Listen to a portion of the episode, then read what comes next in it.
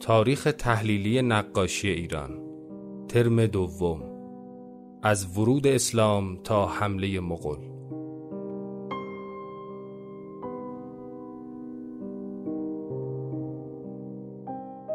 مدرس دکتر علی اصغر میرزایی مهر.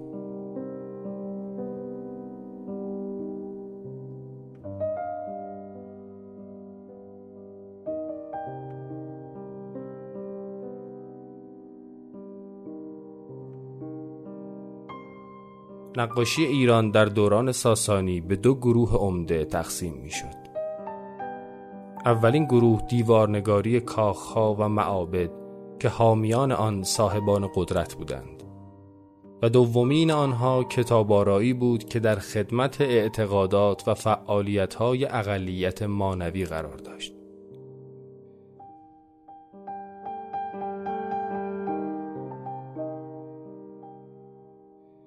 با تثبیت حاکمیت اسلامی در ایران دیوارنگاری به تدریج افول کرد و جای خود را به نقوش تزئینی و کتیب نگاری داد. اما کتابارایی که خود را با تفکر جدید سازگار کرده بود توانست تکامل و توسعه یابد. نقاشی های روی سفال های لعابدار در دوره سلجوقی نیز نوعی سرریز نقاشی های داخل کتاب ها بود که با مزامین و اسلوب های مشترک بر روی سفال اجرا می شد.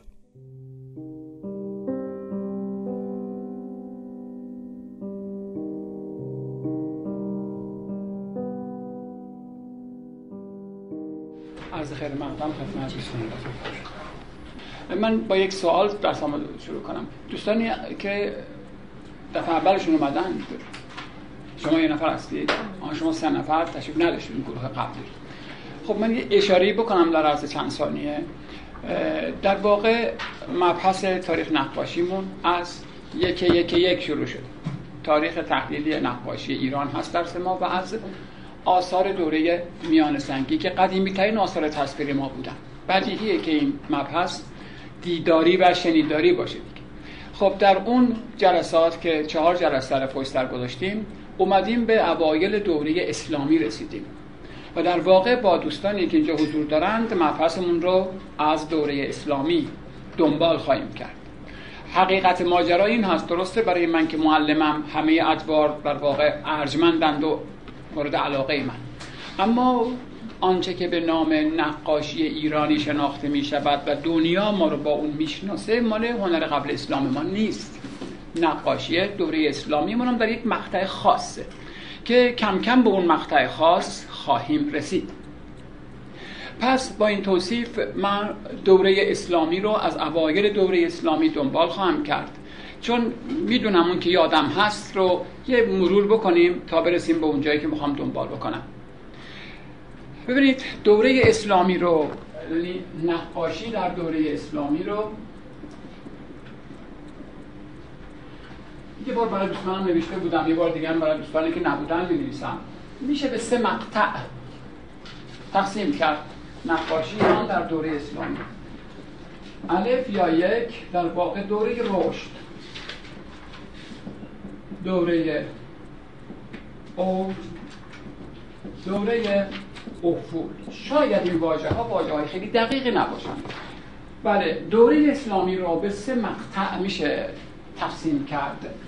آسون می‌کنه کار رو. البته وقتی واژه اوج و افول رو کار می‌بریم شاید واژه های خیلی دقیقی نباشند.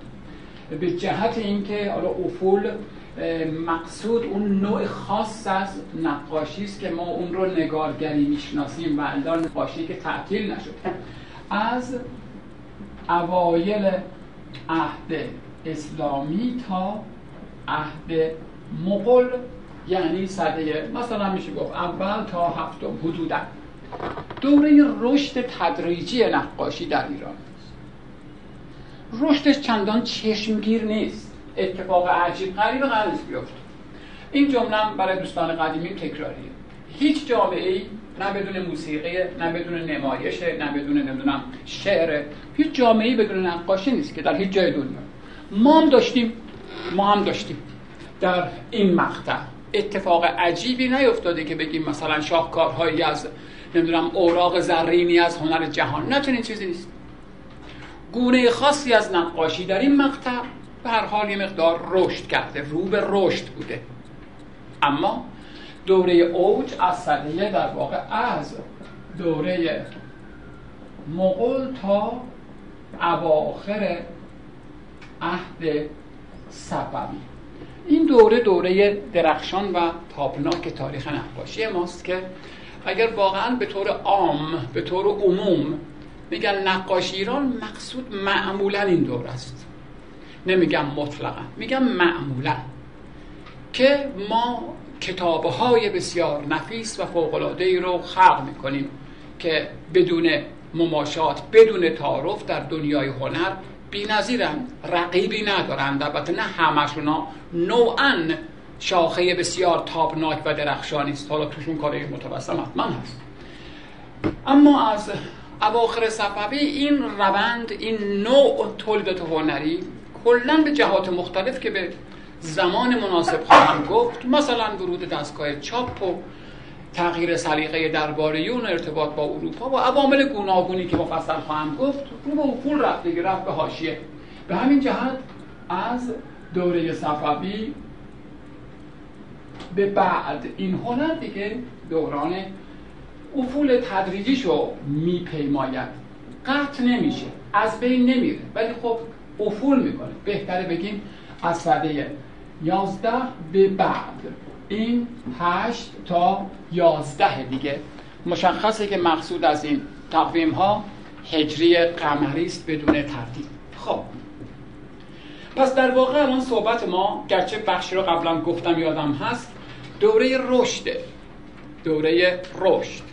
که چون می‌دانم صحبت کردیم به احتمال زیاد یه بار مرور می‌کنیم. دوره پایان قبل از اسلام یعنی اواخر دوره ساسانی برای اون دوستانی که تشریف نداشتن اشاره کنم.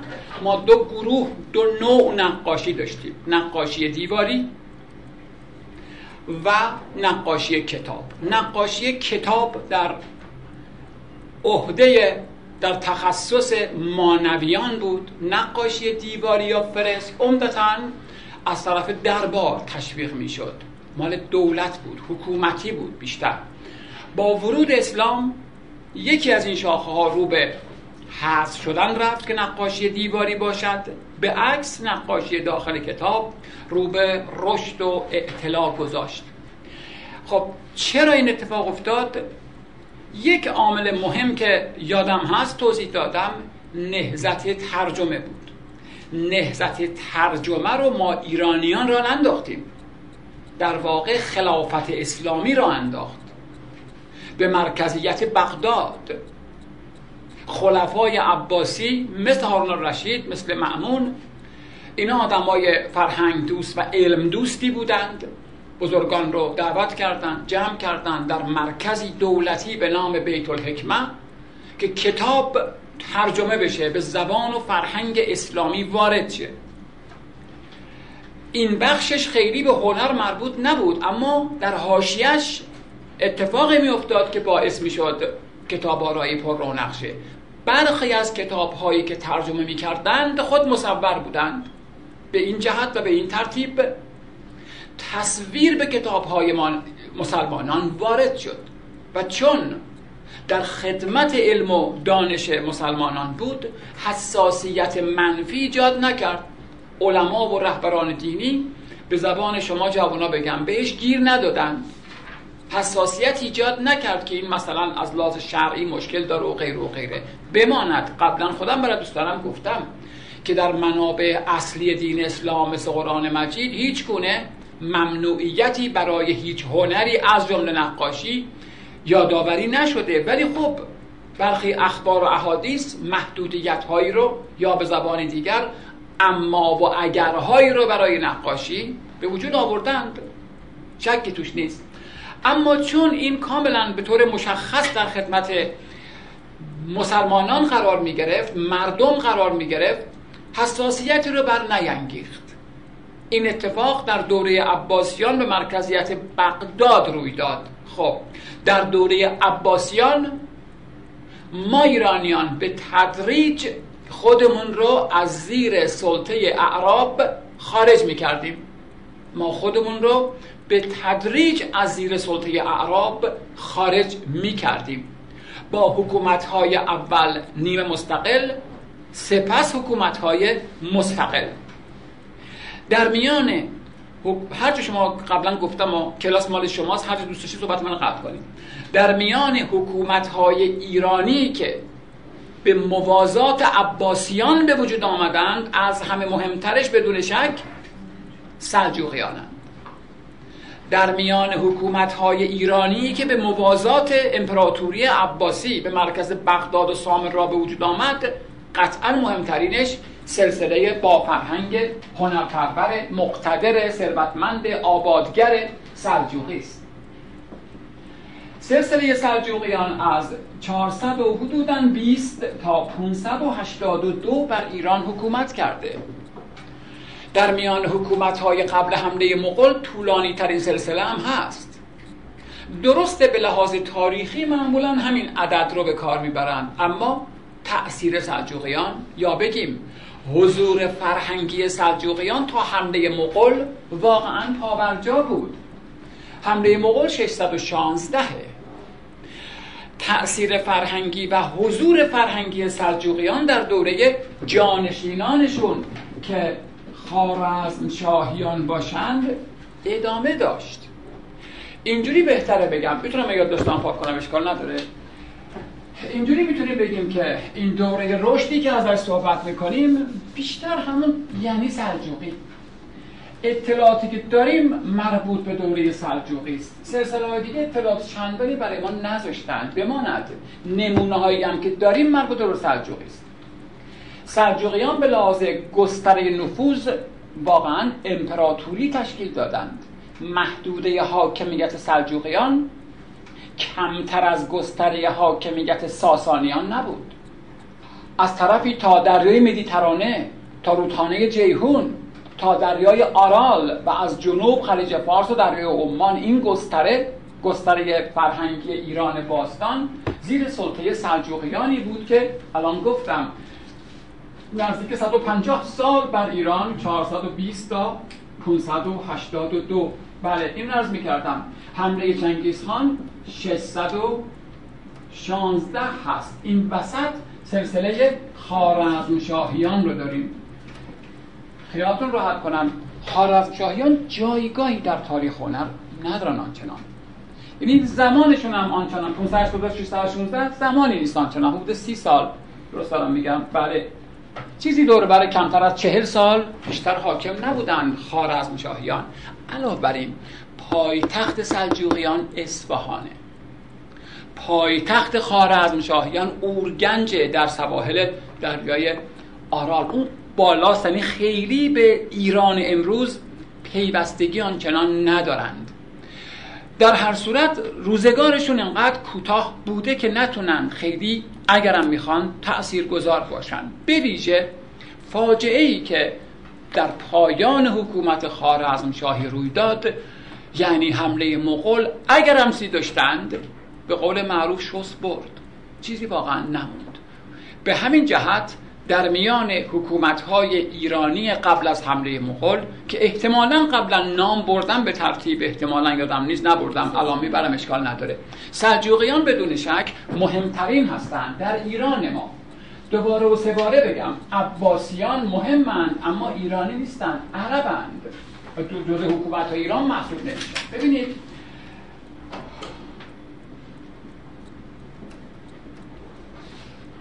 حکومت های ایران اسلامی به ترتیب از 200 تا 260 تاهریان هستند. مهم نیست البته نمی‌خوام من تاریخ بگم چون درست اشاره کردن دارم میگم.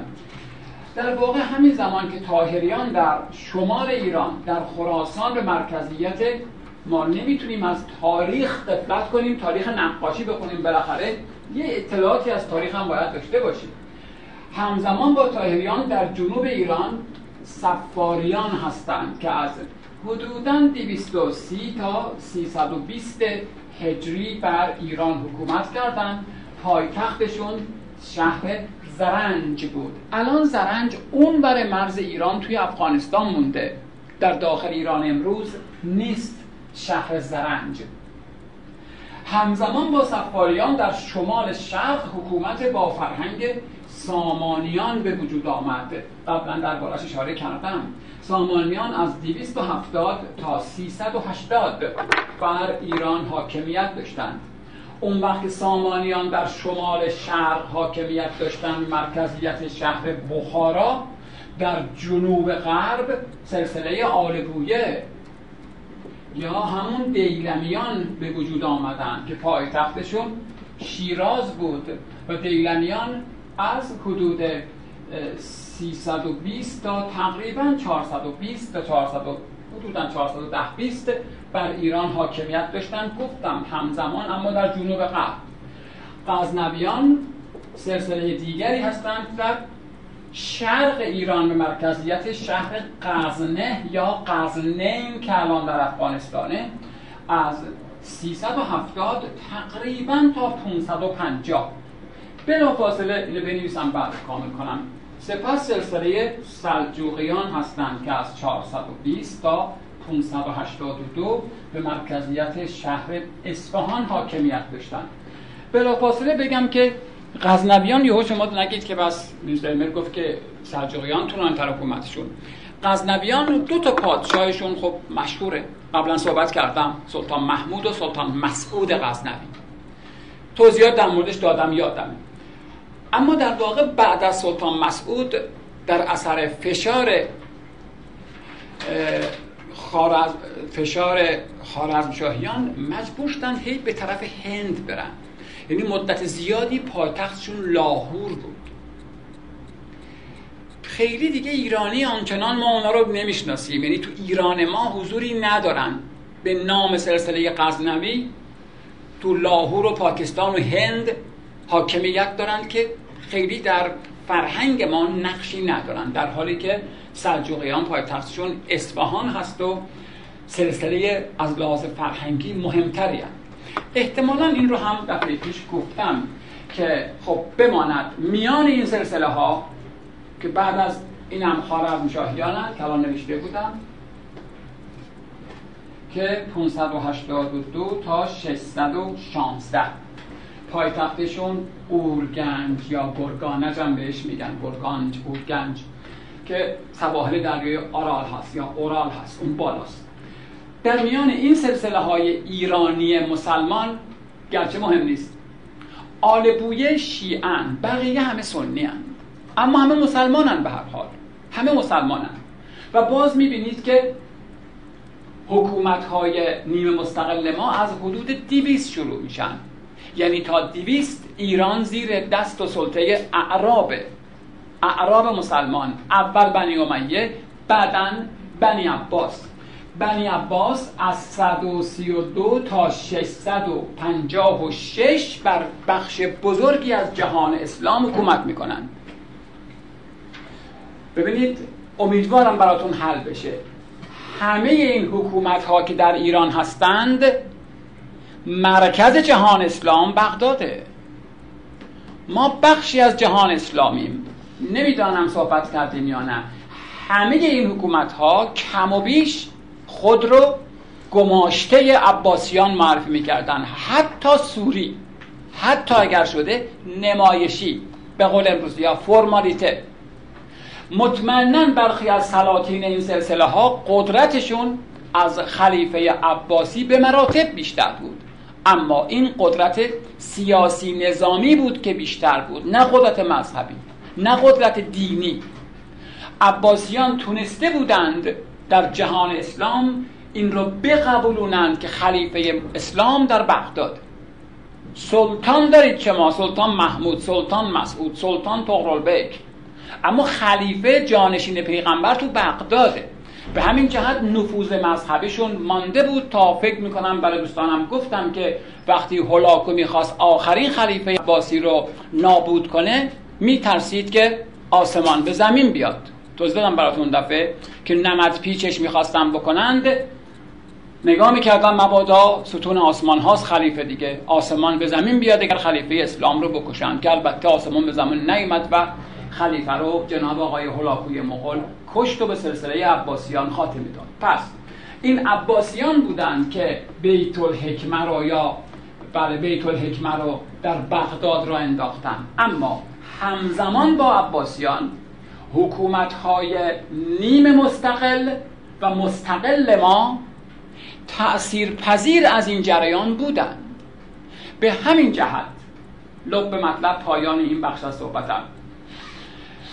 وقتی که در بیت الحکمه بغداد کتاب مصور می شد و اول بیشتر این کتاب ها علمی بودند. ما هم حکومت های ما هم به تأسی از خلافت عباسی چنین هنری رو دنبال کردن انجام دادن و قبلا گفتم کتاب های مصور طور شد اتفاقا جنبه علمیشون زیاد بود.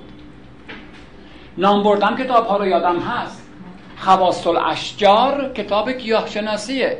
مفید الخاص کتاب پزشکیه و طب جالیلوسی و اینها همه کتاب های علمی هند. اما روح ادب دوست ایرانیان به زودی مزامین ادبی رو جایگزین مزامین علمی کرد این بود که قدیمی ترین شاید منظومه ادبی مصبر شده ما همون ورقه و گلشایی است که دربارش احتمالا تصویرم دیدیم و صحبت کردیم با هم دیگه و البته بعد از این ما دیگه کتاب علمی زیاد مصور نخواهیم کرد. شاید کتاب علمی مصور بکنیم. اون کتاب ها کتاب های ناب ما کتاب های شاخص ما نیستند دقت کردید؟ گفته قبلی ما کامل یا اصلاح کنم. نه اینکه ما کتاب علمی مصور نکردیم. به عنوان یک کار حاشیه‌ای مطرح شد. اون کتاب هایی که جنبه های هنرشون چشمگیر هست کتاب های علمی نیستن کتاب های ادبی هند و دلیلش هم اینه که ما ایرانیان با ادبیات شاید رابطه عاطفی به مراتب بیشتری از علوم داشتیم. راحتتر تونستیم شعر رو با نقاشی پیوند بزنیم تا اینکه علوم رو با نقاشی پیوند بزنیم. چون قبلا گفتم تکرار نمی کنم که تعداد کتاب های مصور بر جای مانده از قبل از حمله مغول از تعداد انگشتان یک دست فقط یه دونه بیشتره. شش تا بیشتر نیست و از اون شش تام فقط یک دونش کامله. برقا گلشاه ایوقی. بقیه همه به زبان ساده بگم پاره پورند. و این قابل فهمه. و این قابل درکه. کشوری با فراز و فرودهای بسیار درگیری ها جنگ ها آسیب ها عوامل طبیعی عوامل انسانی. خب طبیعی است که کتاب ها از بین برن متاسفیم که کتاب کالای بسیار آسیب پذیری است. به سادگی ممکنه یک کتاب از بین بره. ببیشه که در گذشته ها خب تو صندوقچه تو تاقچه نگه داشتن گالری و موزه که نبود در خلع نگه دارن کتاب رو که.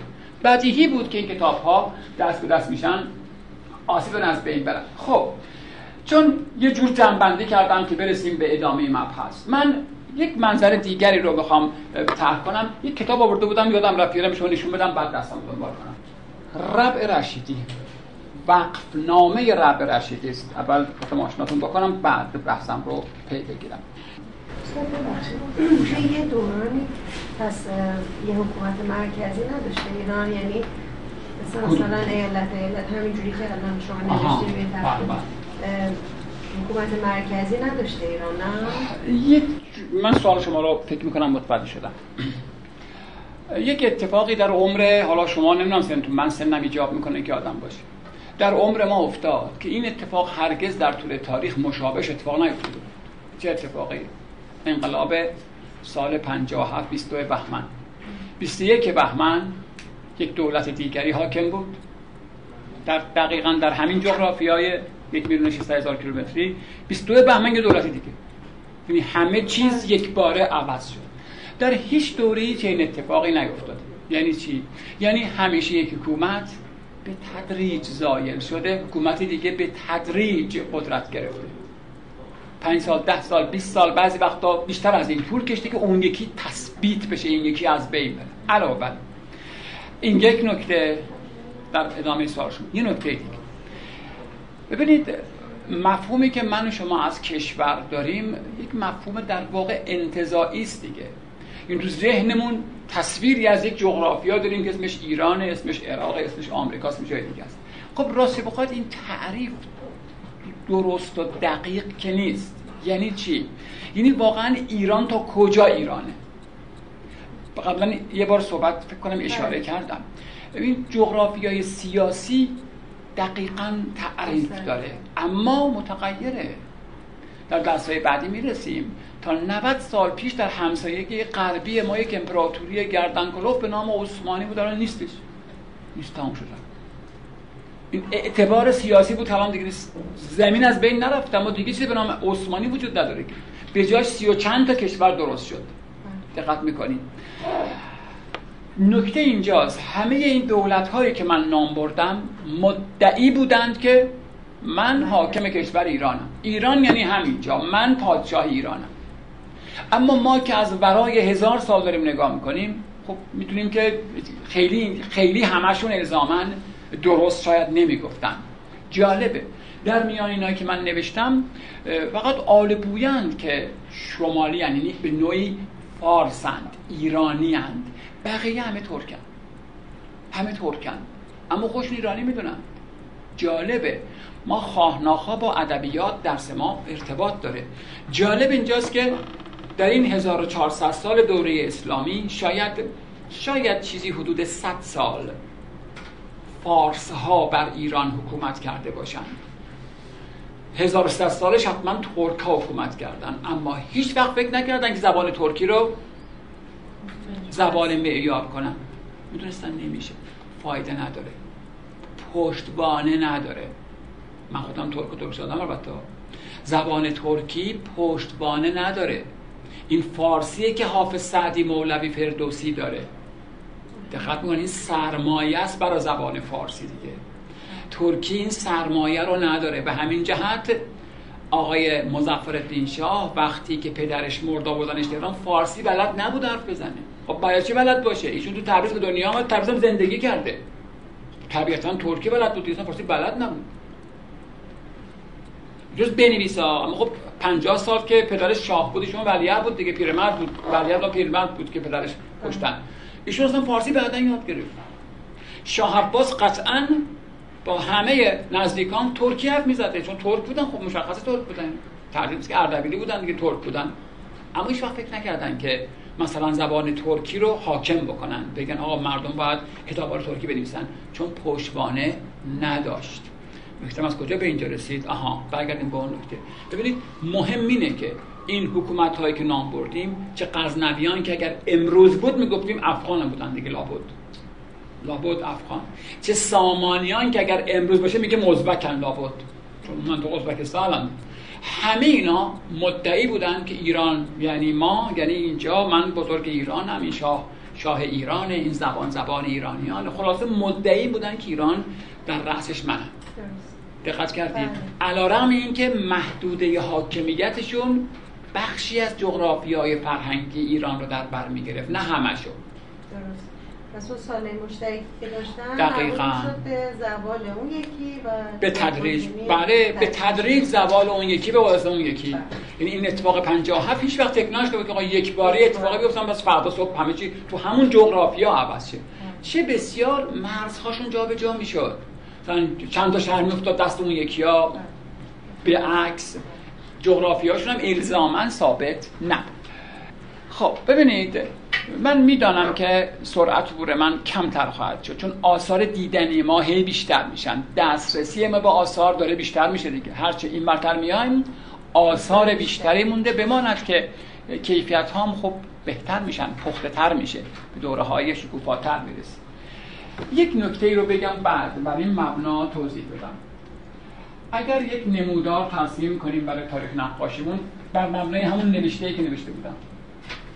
اینجا رو بگیریم صدر اسلام. بیایم برسیم صده هفتم. از صده هفتم ناگهان یک نمودار را یک خیزش ویژه‌ای پیدا می‌کنه اصلا برق بر میگرد الان می‌خوام روی این مقوله برای دوستانم که یک گلوگاه اصلی است یک گرهگاه اصلیش بحث, بحث کنم. که تقسیم بندی قبلی یادتونه گفتیم دوره رشد دوره اوج. از یک رویدادی از یک مقطعی از یک اتفاقی با یک شخصیتی ورق برمیگرده. اوضاع فرهنگی ما بالاخص نقاشی ما دگرگون میشه و اتفاقا این دوره دوره ویرانگر مغول هاست که کمی پارادوکس داره کمی تعجب آور پس می‌خوایم بریم سراغ دوره مغول. احتمال میدم که امروز به تصویر نرسیم اما مطمئنا چیزی رو حس نخواهم کرد. باید بسترهاش آماده باشه تا تصاویر به قول معروف جا بیفتن اول کمی با هم دیگه درباره اوضاع ایران در سطح هفتم صحبت کنیم. گفتم که سلجوقیان بسیار خوشنامن در تاریخ هنر در تاریخ فرهنگ. می‌دونید یک مثال بزنم بگذارم. وزیر جناب هم هم. سلطان نه, نه ببخشید. سلجوقی می‌خوام بگم. ملک شاه هم آل برسلان خاج نظام الملک. یک مثال می‌خوام بزنم بگذارم می‌دونید آقای خاج نظام الملک آنقدر مراکز علمی یا به بیان دیگه مدرسه ساخته بود و این مدرسه ها به احترام خاج نظام الملک چی نامیده می شدن؟ نظامیه که تا صدها سال بعد هم مراکز علمی در ایران نظامیه نامیده میشه. سعدی صد سال بعد میگه مرا در نظامیه ادرار بود که کارم همه درس و گفتار نظام اسم مدرسه اسم دانشگاه میشه نظامیه از بس که این آدم در همه شهرها مراکز علمی درست کرد. خب شاید همین یک مثال روشنگر باشه که دوره سلجوقی دوره درخشان است. علا رغم اینکه کتاب های مصبر بر جای مانده متاسفانه کمند چون مغل ها از بین بردن. اما تصویری که برای هر انسانی از مغل بلا فاصله در ذهنش میاد ویرانگر انگار واژه مغل یه معنیش یعنی ویرانگر جز هم نیست. اول از ورود مغل های توضیحات خدمت دوستان بدم. تلخ البته ولی خب باید شنید و دانست که چه بر این آب و خاک گذشته. جناب جلال الدین خارزمشاه ببخشید محمد خارزمشاه پادشاه ایران بود. در سال 616 یک پادشاه قدرتمند و متکبر بسیار متکبر. یه برنامه داشت. او قصد داشت که اتفاقا عباسیان رو کلا منقرض کنه حذف کنه و خلافت اسلامی رو هم به سلطنت خودش بیافزاید. اگرچه به این آرزو نرسید. یعنی هممغمش تدارک یک جنگ بزرگ برای فتح بغداد و نابود کردن خلافت عباسی بود. اگرچه گفتم به این نایل نشد. در سال 616 جناب چنگیز رئیس چند تا قبیله بود در منطقه مغولستان امروز.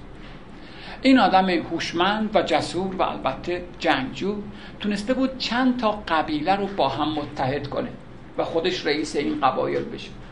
تاتار و مغول و چند تا قبیله کوچیک دیگه. ایشون اتفاقا نیت خیلی داشت. یک کاروان رو فرستادند به ایران. اونا بیشتر ابریشم تولید می‌کردند. ظاهرا کالای این کاروان گران قیمت از جمله ابریشم بود. شاید هم ابریشم ها رو از چین می آوردن چون جاده ابریشم همین مسیر دیگه. تو نقشه اگر دوستان بدونند در سواحل رودخانه جیهون که از به آرال میریزه شهری هست به نام در برون اولیه میگم به نام اترار اترار. این کاروان بزرگ که متاع گران قیمتی رو هم می‌کرد به اترار رسید. حاکم اترار با کمال تأسف با همکاری عدهای از عرازل و اوباش راهزنان کاروان رو چپاول کردند. داراییشو قارت کردند و کاروانیان رو کشتند رفتاری که اصلا قابل دفاع در هیچ جایی نیست. چون دانستند که دارایی این کاروان زیاده به بهونه کاروانیان را کشتند و مایملکش رو قارت کردند از این کاروانیان یک نفر تونسته بود یه جوری زنده ببونه و فرار کنه. این یک نفر برگشت رفت پیش رئیسشون چنگیز و بهش خبر داد که در شهر مرزی ایران ورود به ایران یه چنین بلایی سر ما بردن آقای چنگیز نامه نوشت به خارزمشاه خب باید پاسخگو باشه در جغرافیای سیاسی حاکمیت او چنین بلایی سرش آوردن متاسفانه خارزمشاه که گفتم آدم متکبری بود اصلا تحویل نگرفت. امروز بعد از 700 800 سال می‌دانیم که حاکم اترار از خیشان خارزمشاه بود. تو همینطوری بود معمولا دیگه. به قول معروف تحویل نگرفت نامه رو اهمیتی به این نداد. مدتی گذشت پاسخی از طرف خارزمشاه به چنگیز نرسید. چنگیز نامه دوم رو فرستاد. منتها لحنش کمی متفاوت بود. در نامه دوم اشاره شده بود که اگر پاسخ من داده نشه حضورا برای پاسخ خواهم آمد. غیر مستقیم یعنی خودم میام رو تو کم می‌کنم به زبان جوونا دیگه. معنیش باز هم ملک شاه اصلا اهمیتی نداشت. اصلا مطرح نبود. نمیشناختن چنین آدمایی رو. عددی نبودند. جایگاهی نداشتند. خب به این ترتیب نامه دوم چنگیز هم بی پاسخ ماند. چنگیز با سپاهیان محدود خودش به سرعت تمام به اترار حمله کرد در یک جمله. اترار رو با خاک یکسان کرد. این سرعت یادمون باشه. خیلی سریع این کارو کرد. بعضا می نویسن که از اترار هیچ زنده ای خارج نشد. چنان رفتار خشن و تندی با این شهر داشت. خب طبیعتا خبر به شاه رسید که آقای چنین چیزی شده. رئیس قبیله به نام چنگیز اومده و این شهر رو به این ترتیب بیران کرد. البته جناب چنگیز منتظر نماند که عکس العمل شاه رو ببینه. همچون سیلی ویرانگر از شمال شرق به طرف پایین جاری شدند و در سر راه خودشون آنچه بود رو نابود می‌کردند. آنچه بود. با خشونت تمام و سرعت عمل بسیار چشمگیر. بالاخره جناب خارزمشاه مجبور شد که توجه کنه به این مقوله. کیان؟ از کجا اومدند؟ ماجرای فتح بغداد و کارهای بزرگ ولش کنه ولی مشکل کوچولو رو حل کنیم کارهای عده‌ای اومدند. او سپاهیانی را آماده کرد و به مقابله با چنگیز برخواست اما چنگیز به زبان ساده بگم کار خودش رو کرده بود. چیکار کرده بود؟ ایجاد رعب و وحشت. او وحشت فوق‌العاده میان ایرانیان ایجاد کرده بود که اصلا چنگیزیان بلای آسمانی هم. خدا نازل کرده. به همین جهت سپاهیان ایران توانایی مقابله با سپاهیان چنگیز و متاسفانه نداشتند. در چند درگیری که البته خود خارزمشاه حضور نداشت ایرانیان علا رغم کسرتشون شکست خوردند عقب نشستند. جناب خارزمشاه به جزیره آبسکون در دریای خزر پناهنده شد در اونجا به طرز مشکوکی مرد 620 چنگیز شهرها رو یکی پس از دیگری تصرف ویران و قتل عام می‌کرد بور می‌کرد. خب یک نکته ای این وسط باید بگم من. می‌دونید در تاریخ داریم حکومت هایی که بر مبنای وحشت به وجود آمدند. در وهله نخست فکر می‌کنیم که خب اشتباه آدم های بدی هن اینا. اینا آدم های خطاکاری هن. نه یک استراتژی این دقیقا. دقیقا یک استراتژی که خیلی از نظام ها دارند. ایجاد وحشت برای اینکه دشمن رو مقهور کنه. نمونه بسیار ملموسش که هممون تجربه کردیم در سالهای گذشته حکومت داعش بود. اتفاقا در همین جغرافیا 2500 سال پیش از این آشوریان بودند. منظورم جغرافیه داعش. ببینید آشوریان بین النهرین اصلا سیستمشون همین بود. سیاستشون همین بود. وحشت فوقالعاده ایجاد کنن. قتل های عجیب قریب را بندازن که دشمن قبل از اینکه به جنگه بترسه. داعشی ها دیگه همتون یادتون از چه رفتاری داشتن دیگه. بهترین فیلم برداری می‌کردن از وحشیانه ترین رفتار. خب در تمام سایت ها میذاشتن. اعلام هم می‌کردن. اصلا تعارف هم نداشتن. اعدام های سربریدن های دست جمعی رو خب متاسفانه متاسفانه می‌دیدن رسما اعلام می‌کردن حقوق و قوانین و کلا کشک خب به این ترتیب توفیقشون بسیار چشمگیر فوق بود پیروزیشون به یاد دارید شما دیگه. حدود هزار تا داعشی شهر یک میلیون نفری موسل رو تصرف کردند. از این موفقیت چی می‌خوایم؟ پنجاه تا از رزمندگان داعش شهر بسیار دیدنی پالمیرا شهر باستن رو تصرف کردند. وقتی که داعشیا به موسل حمله کردند هزار هزار ارتشیا فرار می‌کردن به جای جنگیدن. که آبانه نمیشه جنگید. خب پس کارشون دور بلد بودن اونا. بس من چنگیز نه داعش اتفاقا همین سیستم رو چنگیز داشت. یعنی نهایت خشونت. تا جایی که دشمن با شنیدن نام مغول بر خود بلرزه فکر کنه که باینه نمیشه افتاد و این کاملا روشی بود که نتیجه داد. بله. چنگیز خان کشت و نابود کرد و ویران کرد و از شمال شرق اومدند رفتند به هند منطقه پاکستان هند افغانستان شمال ایران به طرف غرب تا حلب تا دمشق پیش رفتند. خیلی جغرافیای گسترده ایه خیلی جغرافیای گسترده ایه نه تنها خوارزم شاهیان رو بلکه همچنان که قبلا گفتم عباسیان رو هم و بسیار حکومت های دیگر رو که همه به نوعی حکومت های مسلمان بودند از, بین بردند. البته به مصر نتونستند وارد شن. در مصر پیشرفتی نداشتند. خب چنگیز 624 مرد. خیلی طول نکشید. سال مرگ چنگیز خان 624 جانشینانش کاری نداریم. دو سه نمونه از رفتار چنگیز خان رو یادآوری کنم. می‌دونید کلاویخو سفیر اسپانیاس در دوره تیمور می‌خواد بره تیمور رو ببینه. از اسپانیا می‌خواد بیاد بره سمرقند تیمور رو ببینه. سفرنامه ای داره. سفرنامه زیاد است یک شینه. میگه یه راهنمایی داره. یکی از ویژگیاشو بگم. یکی از عملکردهای جناب چنگیز رو. میگه نزدیک شهر بخارا رسیدیم. از دور که من تپا رو می‌دیدم دیدم یه تپه هست که اون رنگ سفیده. به این راهنما گفتم که چیه بچه اون تپه با اون کوها فرق داره؟ گفت نزدیک بشیم می‌فهمیم.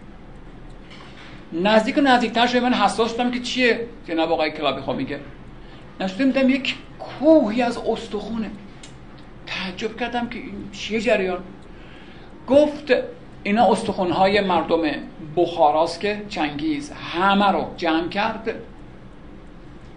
ده ها صد ها هزار نفر رو در یک مکان خاص این تو کتاب دیگه هم هست فقط اون نیست اون استخونا رو میگه میگه که تپه سفید رنگ من دیدم. اما در کتاب دیگه هم هست برای اینکه کشتن هزاران هزار نفر با ابزار چی بود؟ شمشیر و خنجر دیگه. باید یه نفر این مثلا دیگه روش امروزی نبود که او یک بم بزن 500 نفر بمیرن که شیمیایی بزن هزار نفر. اینجوری نبود که. باید یه نفر به راه فیزیکی خیلی کار وقتگیریه. ناجوان مردانه گفتش که مثلا فردا صبح فقط هزار نفری که زنده موندند رو من می‌ذارم بمونند. همدیگر رو مردم بکشند. تو اون محدوده که محاصره شده هزار نفر باقی مانده قرار عفو بشن. به این ترتیب در طی اون ساعات متاسفانه این افراد به جناه میفتند اما به گفته خودش عمل نمی‌کنه. حالا وقتی فردا صبح فقط از اون فقط هزار نفر موندن دیگه کشتنشون خیلی آسانه. میگه این استخون اون ملتیه که به این ترتیب چنگیز کشته. از این نمونه ها زیاد داریم. یک براتون بگم بگذرم یکی از عملکردهای بسیار وحشیانه چنگیز و ناجوان مردانش در نیشابوره می‌دونید پایتخت خراسان بزرگ همیشه نیشابور بوده مشهد نبوده. مشهد تازگی ها شهر مهمی شده دوره سلجوقیان هم اول تغرل در نیشابور تاجگذاری کرد. نیشابور می نویسن حدود 600 هزار نفر جمعیت داشته به عنوان بزرگترین شهر خراسان. چون شهر بزرگی بود به خودشون مطمئن بودن که ما پدر مغلا رو در میاریم. حفاظ داشت ارگ داشت قلعه داشت خودشون اطمینان داشتن. به خصوص که پسر محمد خوارزمشاه یعنی جلال الدین لشکر جمع می‌کرد تلاش می‌کرد که همت کنه بلکه کاری بکنه که خیلی هم اتفاقا زحمت کشید. امیدوار بودن اونم اگه بیاد دیگه کار مغلا تمومه. پس ایستادن مقابله کردند چند روزی محاصره طول کشید. یکی از فرماندهان که داماد چنگیز بود رو هم نیشابوریان با تیر از بالای ارگ زدند. ولی بالاخره چنگیز موفق شد با منجنیق و اینها دیوارها رو تخریب کنه و وارد شهر بشن. دستور قتل عام صادر شد. در کتاب های تاریخ مغول هم تو بخونید. به بفور هست. تو نخونید بهتره چون سوزناک دردناک. دستور قتل عام صادر کرد. یعنی چی؟ یعنی هر کس رو هر جا دیدند باید بکشند. کوچیک بزرگ نداره دو سه روزی این قتل عام وحشتناک ادامه داشت. تا اینکه دیگه در کوچه و خیابان هیچ کس دیده نمی‌شد. لابد با شیپورها اعلام کردن که تموم شد دیگه. کارمون تموم شد دیگه. کسی تو کوچه و خیابان هیچ دیده نمیشه اون شیپور خاص رو که یعنی جمشن برن زدن سپاهیان جمع شدند و شهر رو ترک کردند. رفتند. بالاخره دیگه که گوشه کناری زیرزمینی پنهان شده بودند کم کم از پناهگاه ها آمدن بیرون تا بالاخره این کشته ها رو جمع کنند سر و سامان بدند. اما مغلا نرفته بودند. جای پنهان شده بودند. ناگهان دو روز بعد بلا فاصله تاختند تا این افراد زنده بودن بودن را هم بکشند. دوباره این عده قتل عام شدند. شاید تو خونه ها همه جا گشتند دیگه ایشکی نیست. این بار دیگه لابد بگیم گورشون رو گم کردن رفتند دو سه روزی گذشت. یک روز صبح صدای ازان از خرابه های مسجد جامع اومد. بالاخره 600 هزار نفر آدم. سوراخ سنبه زیر زمین زاقه طویله چه می‌دونم پناهگاهی پیدا می‌کنه ده زنده بمونن یا نیمه جون باشن یا زخمی باشن. صدای از آن که آمد خب بعضیا جانی گرفتن که نمرده بودند. که بیان برن حتما جلال الدین خوارزم شاه رسیده دیگه چون مغلا که از اون بگم پس خودشونو سهرگاه به خرابه های مسجد جامع رسوندند. اما مغول ها یک نفر رو اجیر کرده بودند که اذان بگه و به این ترتیب اون عده که زنده بودن را باز بکشونه بیارن و به این ترتیب یک نفر زنده حتی چارپایان سگ و گربه نگذارن. دستور مستقیم جناب آقای چنگیز این بود که حتی یک دیوار عمود در نیشابور نباید باقی بمونه. ببینید بیماری در واقع تمام ساختمان ها رو ویران کردن یه کاری خیلی وحشتناکیه وقتگیری پرهزینه است ولی واقعا برای اینکه اقتدار رو نشون بده حتما خیلیتون رفتین نیشابور. نه اونی که الان ما میریم نیشابور اونی نیست که مغول ها ویران کردن. اون شهر کهنه میگن چند کیلومتر اونورتره. الان تپه ماهورش وجود داره الان. اتفاقا دلیل اینکه خرابای نیشابور خیلی ارزشمندن به لحاظ کاوش های باستانی همینه که خانه ها رو همه رو ویران کردند. اون زیر خیلی چیزا به حال به خصوص ظروف اینا مونده دیگه. نیشابور چنان ویران شد که حتی یک دیوار عمودنی یعنی گفته بود سال بعد باید اینجا شخم زده بشه و واقعا شخم زدن. بگذرم. یک کم اشاره کنم. بدونید یکی از نویسندگان دوره مغول ابن اسیر هست. ابن اسیر کتابی داره به نام الکامل تاریخ مغول. الکامل معروفه. خیلی چیزا توش هست. یکیشو بگم شنیدنیه. میگه من و چهارده نفر رو من و چهارده نفر پونزده نفر بود. یک مغول گرفته بود داشت با خودش می‌برد. با عنوان اسیر. ما پشتشون جلو بود می‌رفتیم. یه جایی رسیدیم گفت همتون بشینید نشستیم. گفت همتون ساعتون رو بذارین روی خاک. چشمتون رو ببندید. تمام این کارو کردیم. یه دقیقه گذشت. من صدای پا شنیدم. فکر کردم این داره میره یه جایی داره دور میشه از ما چون ما که خوابیدیم که. گفت اوتشتون والا که من چشمم وا کردم. بودم هرچه باد آباد دیدم ای آره داره میره. کجا میره؟ نزدیکی یک آبادی بود. فهمیدم که این داره میره اونجا. اصل چون اسلحه نداشت. اسلحه پیدا کنیم بریم بکشی. گفتم هم میهنان من افراد 14 نفر. بلند این فرار کنیم رفته اسلحه بیاره ها. گفتن نه مغول گفته تکون بخوری به در هر چه گفتم جرئت نکردن بلند چند با من بیان. من بلند شدم فرار کردم میکشتم که جهنم بهتر از اینکه صبر کنم بیاد. میگه فرار کردم. اما دلم نیامد دور شم رفتم پشت یه تپهی ببینم چی میشه. دیدم پیش بینی من درست کن این جناب مغول رفت یه خنجر پیدا کرد و برد. تک تک اینا رو کش و هیچ کس جرأت نکرد در من نشون بده. چون تونسته بودن روحیه ایرانیان رو نابود کنن یعنی به جای رسیده بودن که می‌کنن با اینا نمیشه در افتاد. قطع می‌کنن خب پس ظلم و جور و بیرانی عجیب قریب بی حد و هست مادر بزرگامون چی می‌گفتن؟ می‌گفتن هر چه تو اون 600 سال رشته بودند پنبه شده انگار. به خصوص در مورد کتابخانه ها روشنتر خواهم گفت.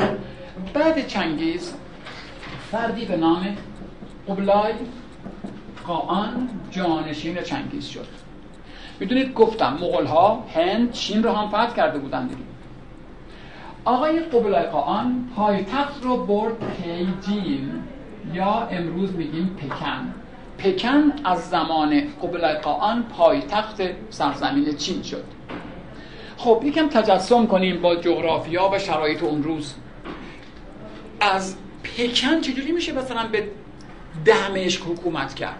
این چه فاصله ای داره؟ من نمی‌دونم ولی احتمال همونطوره شیش با طول می‌کشه بخوام برم برسم به اونجا با اسب. دیدن واقعا امکان نداره این سرزمینه به این بزرگی رو اداره کنند. پس تقسیمش کردند به دو بخش. تصمیم گرفتند این امپراتوری بسیار بزرگ دو قسمت بشه. یه قسمت شرقی به قبلای قاان برسه. قسمت غربی به کی؟ به آقای هولاکو. پس هولاکو البته دقیقا این سال که هولاکو شد ایلخان ایران 654 خب دقت کنید. 616 ویرانگری ها شروع شده الان 38 سال گذشته. تو این 38 سال آب خوش از گلو ایرانیان پایین نرفت. مغول ها حتی چاه ها رو پر می‌کردن. یعنی یک رفتار بیمارگونه برای اینکه هر چه می‌تونن در واقع اون روحیه ایرانیان رو از بین ببرن البته به استثنای منطقه فارس. مغول ها تنها منطقه ای رو که نرفتند و ویران نکردند سرزمین فارس مرکز شیراز بود که باش اتفاقا دو بخش هنری کار داریم. فعلا گزارش تاریخ بدم از سال 654 ورق برگشت. اوضاع تغییر کرد. خوب دقت کنید. آقای هولاکو شد حاکم این سرزمین مالک این سرزمین صاحب این سرزمین. سرزمینی که اگرچه تقریبا سوخته است ولی دیگه کسی اونجا اعتراضی نداره چون همه رو کشتن دیگه یعنی کسی که حرف بزنه زبونشو بریدن پس پذیرفتن مردمی که زنده بودن موندند که آقا این مملکت مال این آقاست دیگه رو هر چی عباسی قاتل آدم کشه هر چیه زورمون نمی‌رسه که. اینه دیگه. از سال 654 آقای هولاکو امپراتور بخش غربی سرزمین های مغول ها شد. آقای هولاکو شهر مراقه رو به پایتختی انتخاب کرد.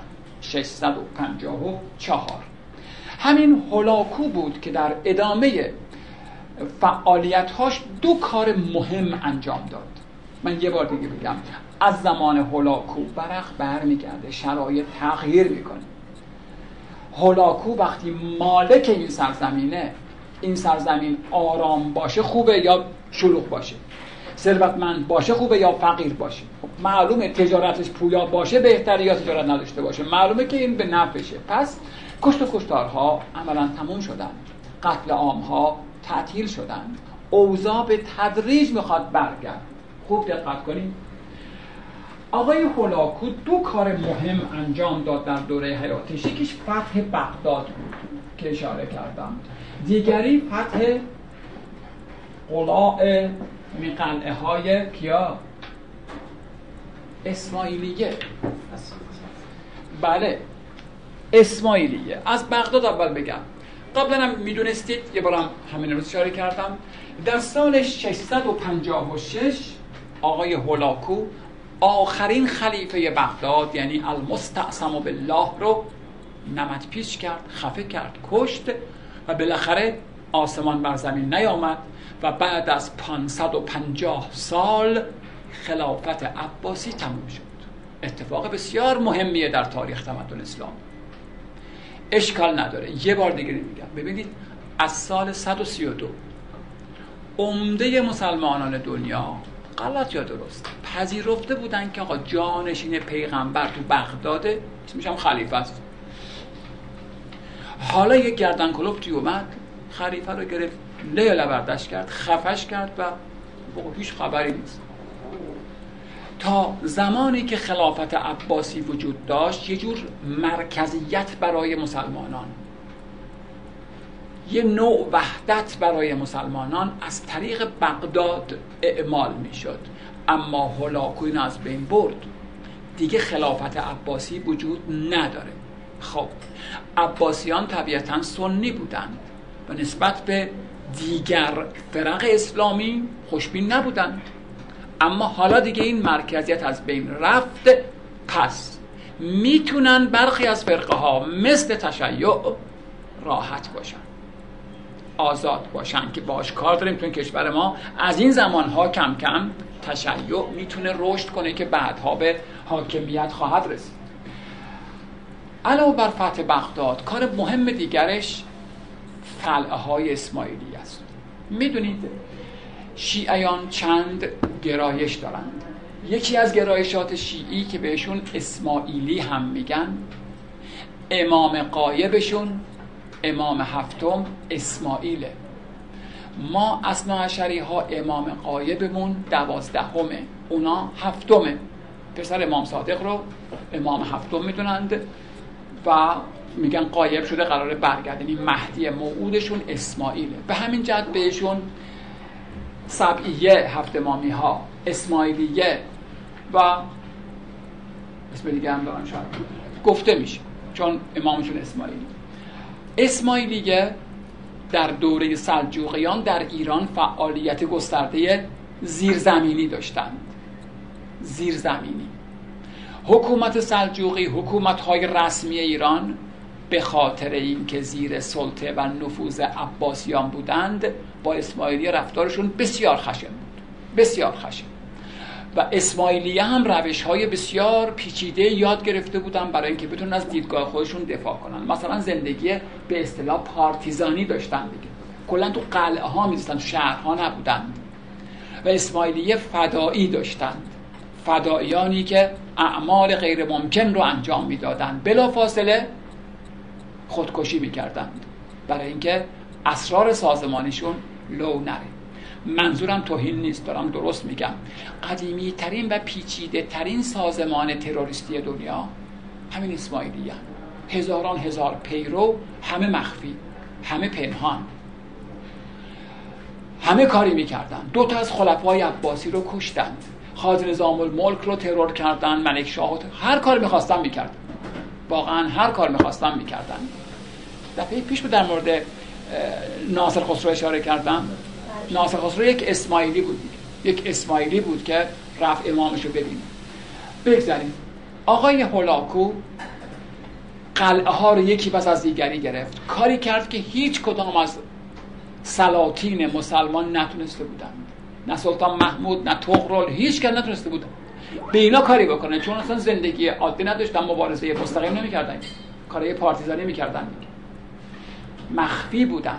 رسمی نبودن جایی. بالای قلعه ها بودن. انبارهای آب و غذا. تامین می‌کردن مدت ها میموندن و کارشون پیش می‌رفت. ولی بالاخره مهمترین قلعهشون که اصلا صباه هم اونجا بود در علموت انشالله دیده باشید نکته چیه؟ نکته مهم اینجاست. بحث فرهنگی هنرش اینجاست. یکی از دانشمندانی که جزء فرقه اسماعیلیه بود خواجه نصیر الدین توسی است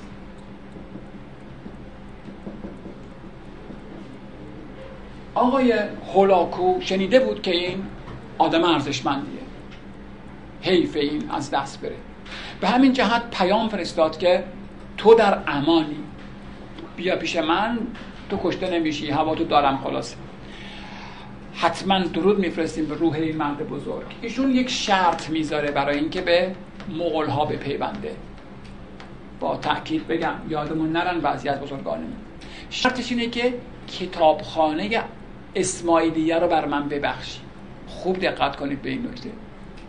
بخش های تاریخی شاید فراموش بشه. ندارم بخش های فرهنگی رو. لابد علاقمندیامون بار آورده اینجا دیگه. آقای خواجه نصرالدین شرط می‌کنه که کتابخانه اسماعیلیه رو بر من ببخشی و هلاکو میپذیره. می‌دونید یک اسم دیگه هم دارن اسماعیلیه.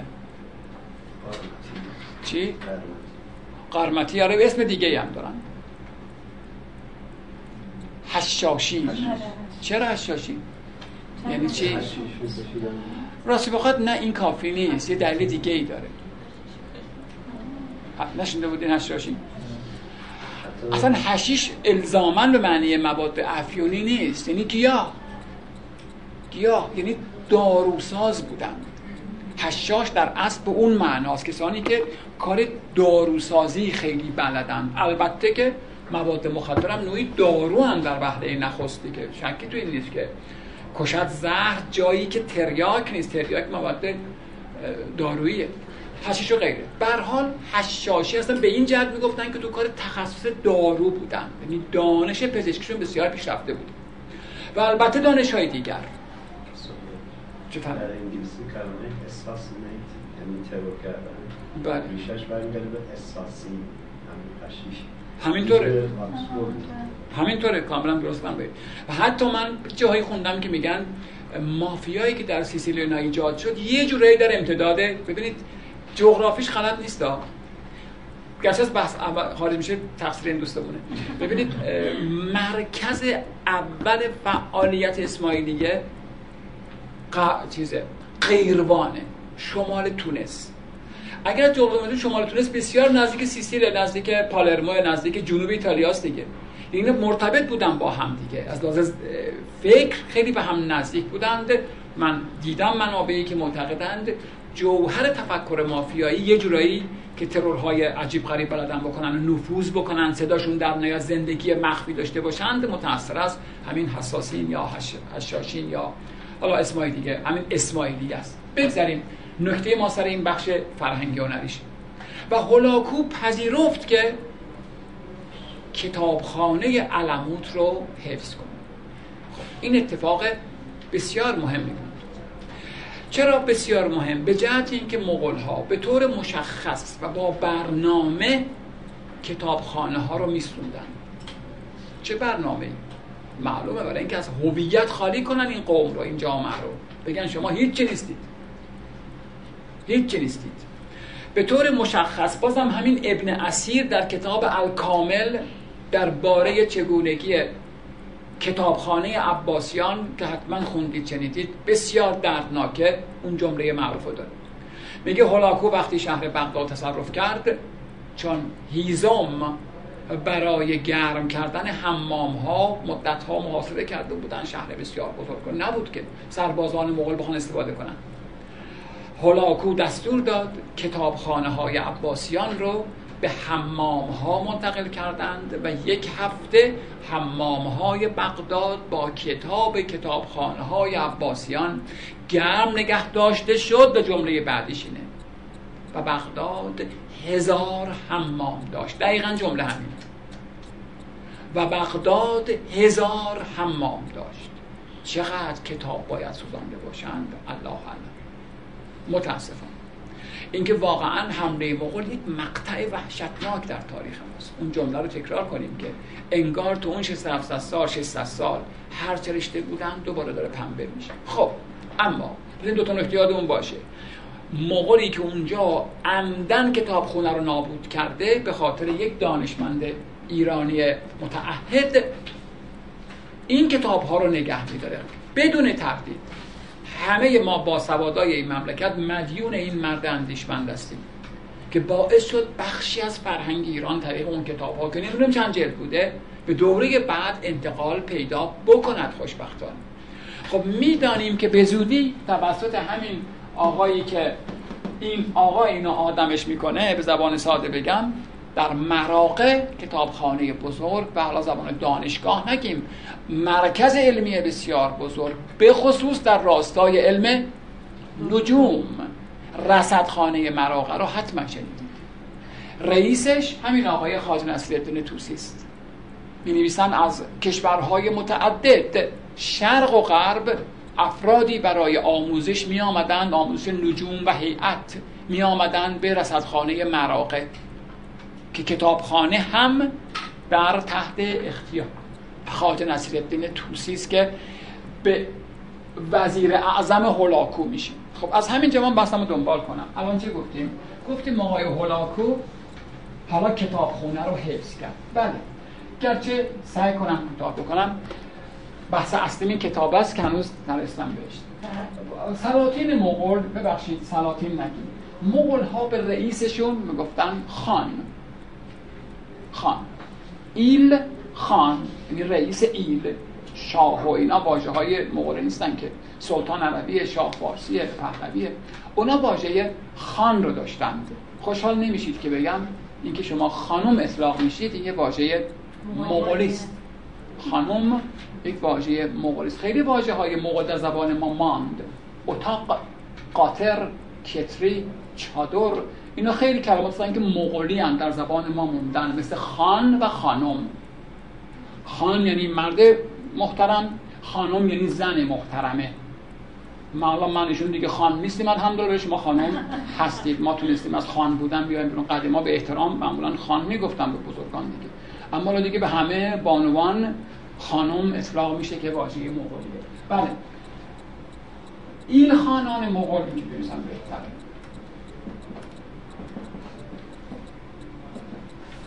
این خانان مغول اینان. فلاکو با اون شروع میشه. بعد آن چند تا کمانیت دارن قازان خان اولجایتو ابو سعید اینا ایلخانان مغولند. گرچه سالهاش نه برای شما مهمه نه یادتون میمونه. منم ممکنه یک دو سالی اشتباه کنم اما هولاکو از 654 تا 600 تقریبا 65 آن 665 تا فکر کنم 670 و دو سه چنده. این سه تا خب مهمترن. قازانقان 673 تا 685 اولجایتو سبکن درست من باشه؟ نه نه نه نه نه. بیشتر از اون ببخشید. الان حواسم پرش 683 83 تا 703 703 تا 716 اولجایتو 716 تا 736 سلطان ابو سعید. اینا ایلخانان مغولند اما اول پایتخت ما مراقه بود در دوره مغول خود آن فکر کرد که مراقه شهر خیلی مناسبی نیست چون سر راه اصلی ابریشم قرار نداشت. به همین جهت پایتخت آوردن تبریز زمان آن درسته که قازانخان شهر جدید سلطانیه رو اقدام کرد که بسازه که مرد. و جانشینش اولجایتو پایتخت رو رسما برد سلطانیه و سلطان ابو سعید هم در سلطانیه که انشاءالله از نزدیک اون گنبد شاهکار رو دیدید حکومت می‌کردند. اما مرکز فرهنگی دوره مغول در ایران همانا تبریز بود. یعنی تبریز از اهمیتش کاسته نشد رها نشد. سلطانیه بیشتر یک شهر اداری پایتخت اداری بود. مرکزیت فرهنگی در دوره مغول عموما شهر تبریز بود. خب دقت کنیم. این حکام ساده و کوتاه بگم. به زودی روحیه وحشی و ناآرام خودشون رو از دست دادن. و توسط بزرگان ایران که به خدمتشون در اومدند فرهنگ و هنر و دین و زبان و شعر و موسیقی و نقاشی آموختند. حتما متعارض به نظر می‌رسه. اما اتفاقا همین مقطع آغاز خیزش هنر ماست. چرا شو؟ در دقایق بعد خواهم گفت. فعلا نکته دیگه بگم. ببینید از زمان هولاکو آرامش برگشت. اینا دیگه دنبال کشت و کشتار نبودند. به اندازه کافی قتل و غارت کرده بودند. طبیعتا تثبیت قدرت با آرامش بهتر اتفاق میفته اگر جامعه آرام باشد حکام می‌تونن نفس راحتی بکشن تا اینکه باش درگیر باشن. پس به همین جهت در دوره حاکمیت اینا که حدود من هفتاد سال طول کشیده روی خوش دیدند ایرانیان. به زودی بینش مغولی خودشون رو رها کردند. فارسی یاد گرفتند. مسلمان شدند. اسمشون رو عوض کردند. مثلا قازان خان یه اسم دیگه هم داشت محمود یه اسم اسلامی. اولجاج اسم اسلامیش چی بود؟ محمد خدابنده اون یکی هم اصلا دیگه اسم مغولش نمی‌دونم چی بوده کلا دیگه اسم ابو سعید مشهوره. خب معلومه که چقدر دگردیسی اتفاق افتاده. استحاله پیدا کردن. چرا؟ به خاطر بزرگان ایران. از این بعد بگم. مغول ها پیشینه ای نداشتن سابقه ای نداشتن در مملکت داری که تجربه ای نداشتن. یه عده بیابانگرده نمی‌خوام توهین کنم نیمه وحشی بودند. اونا می‌تونستند چند شبانه روز مستمر رو اصل زندگی کنند. چون اینا میخوردن. با یک چاقوی مخصوص قسمت ویژه از رگ گردن اسب رو می‌زدند. همونجا خون رو میمکیدند. هم آب داشت هم مواد غذایی. و همین جهت زنده بمونن. واقعا روشی که نیمه وحشیه دیگه. پس این افراد اومده بودند حالا در این سرزمین بسیار بزرگ. مغول ها از زمان هولاکو دست نیاز به سوی ایرانیان دراز کردند که جملهش مال من مولانا نیست این مملکت مال ماست چه بخوای چه نخوای. دوست دارید بیاید کمک کنید درستش کنید. عکس من چی بود؟ عده کمی از بزرگان ایران هرگز حاضر نشدند به خدمت مغول های بیرانگر در بیان به خاطر اون کینه ای که داشتن به خاطر اون سابقه ای که مغول ها داشتن. مثلا در دوره مغول شاعر آزاده ای داریم به نام سیف فرقانی با شعراش آشنا نیستی؟ بسیار جسور بود بسیار بیباک بود. در اشعارش مغول ها رو نهایت نکویش می‌کنه. هم مرگ بر جهان شما نیز بگذرد. این دولت از کسان به شما ناکسان رسید. این او سگان شما نیز بگذرد.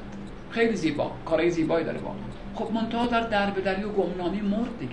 چیکار می‌تونست بکنه؟ اما گروه بیشتری از بزرگان ایران فکر کردند حالا که ما زورمون با این مغولا نمیرس کاری بکنیم. پس حداقل وارد به اصطلاح نظام بشیم تا کار فرهنگیمون انجام بدیم. کوتاه و در یک جمله بگم. از همون اول وکیل وزیرای این مغلا ایرانی بودن مغول ها هزاران عیب داشتن اما یه حسن هم داشتن. حسن مثل یک کاسه خالی بودن که می‌شد توش هرچی می‌خوای بریزی. خیلی ببینید تصرف ایران توسط مغول ها بسیار متفاوت از تصرف ایران توسط اسکندر مقدونی است. اسکندر بر این باور بود که آقا ما بهترین جوامع دنیایی ما می‌خوایم اینا رو آدم کنیم. دین ما خدایان ما فرهنگ ما پوشاک ما همه چیز ما برتره. این باور رو داشت. اما مغولا این باور نداشتن که اصلا باوری نداشتند عوض کردن اسکندر ممکن نبود ولی عوض کردن مغولا آسون بود. مثل ظرف خالی توش همه چی بخوای بریزی توش. به همین جهت خیلی زود ایرانی شدن. ایرانی شدن به یک کلام ساده. و دوستدار فرهنگ و هنر و آبادانی و شعر و موسیقی و غیره. این وزرا سهم اصلی دارن. وزرا باعث شدن که اینا با فرهنگ ایران آشنا بشن. خب حتما مهمترین بخش بحث امروز هم همین الانه. در میان وزرا بحث ما بحث هنری اصلیش. در میان وزرا یک نفر هست که هیچ قرینه ای نداره هیچ مشابهی نداره هیچ نظیری نداره. یعنی بله.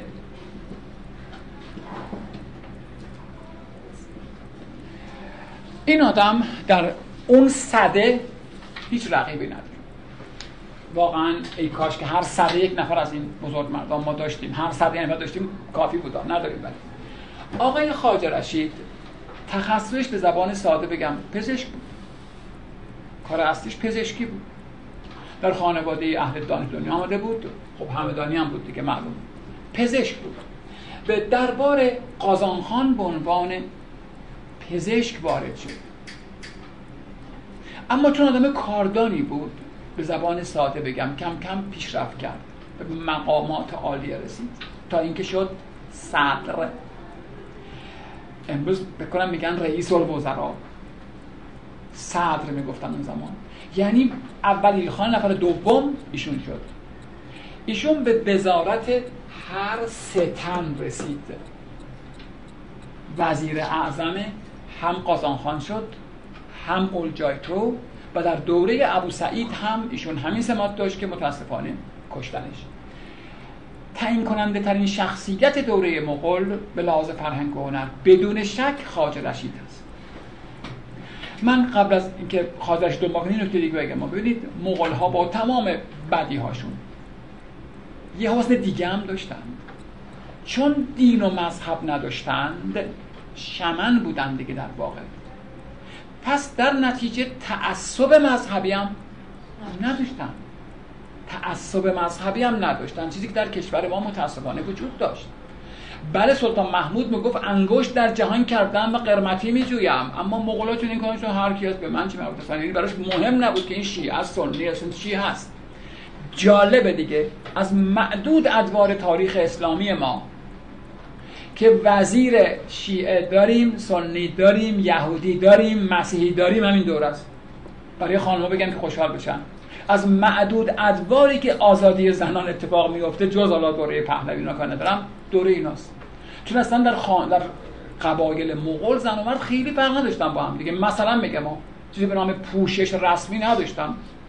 زنان اقتدار مالی داشتند و اگر نقاشی ها رو بررسی کنیم که خواهیم کرد نقش زنان خیلی پررنگه. هم بعدش هم قبلش بسیار نقش زنان کمرنگ در آثار. دلیلش همینه که اونا خب چون نه مسلمان نه دین رسمی که نداشتن. چادر نشین بودن و زنان نقش پررنگی داشتن که بازتابش در دوره خانان در ایران هم دیده می شود برگردم به اینجا.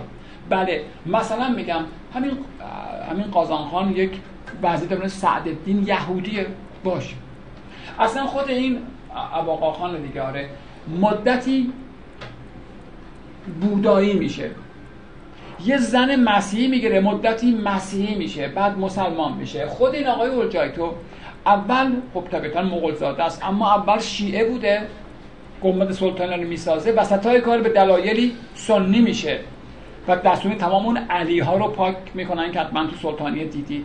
پس یک حسنم یادمون باشه تعصبات مذهبی هم نداشتن. در نتیجه تشیع می‌تونست این وسط رشد کنه. به خصوص وقتی که ایلخان خودش شیعه میشه. ادامه بدم روی این شخصیت. خیلی خوب. پس این همه رو گفتم که به اینجا برسیم.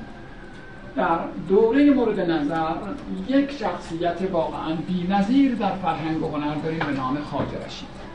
این آقا اهل دانش اهل کتابه.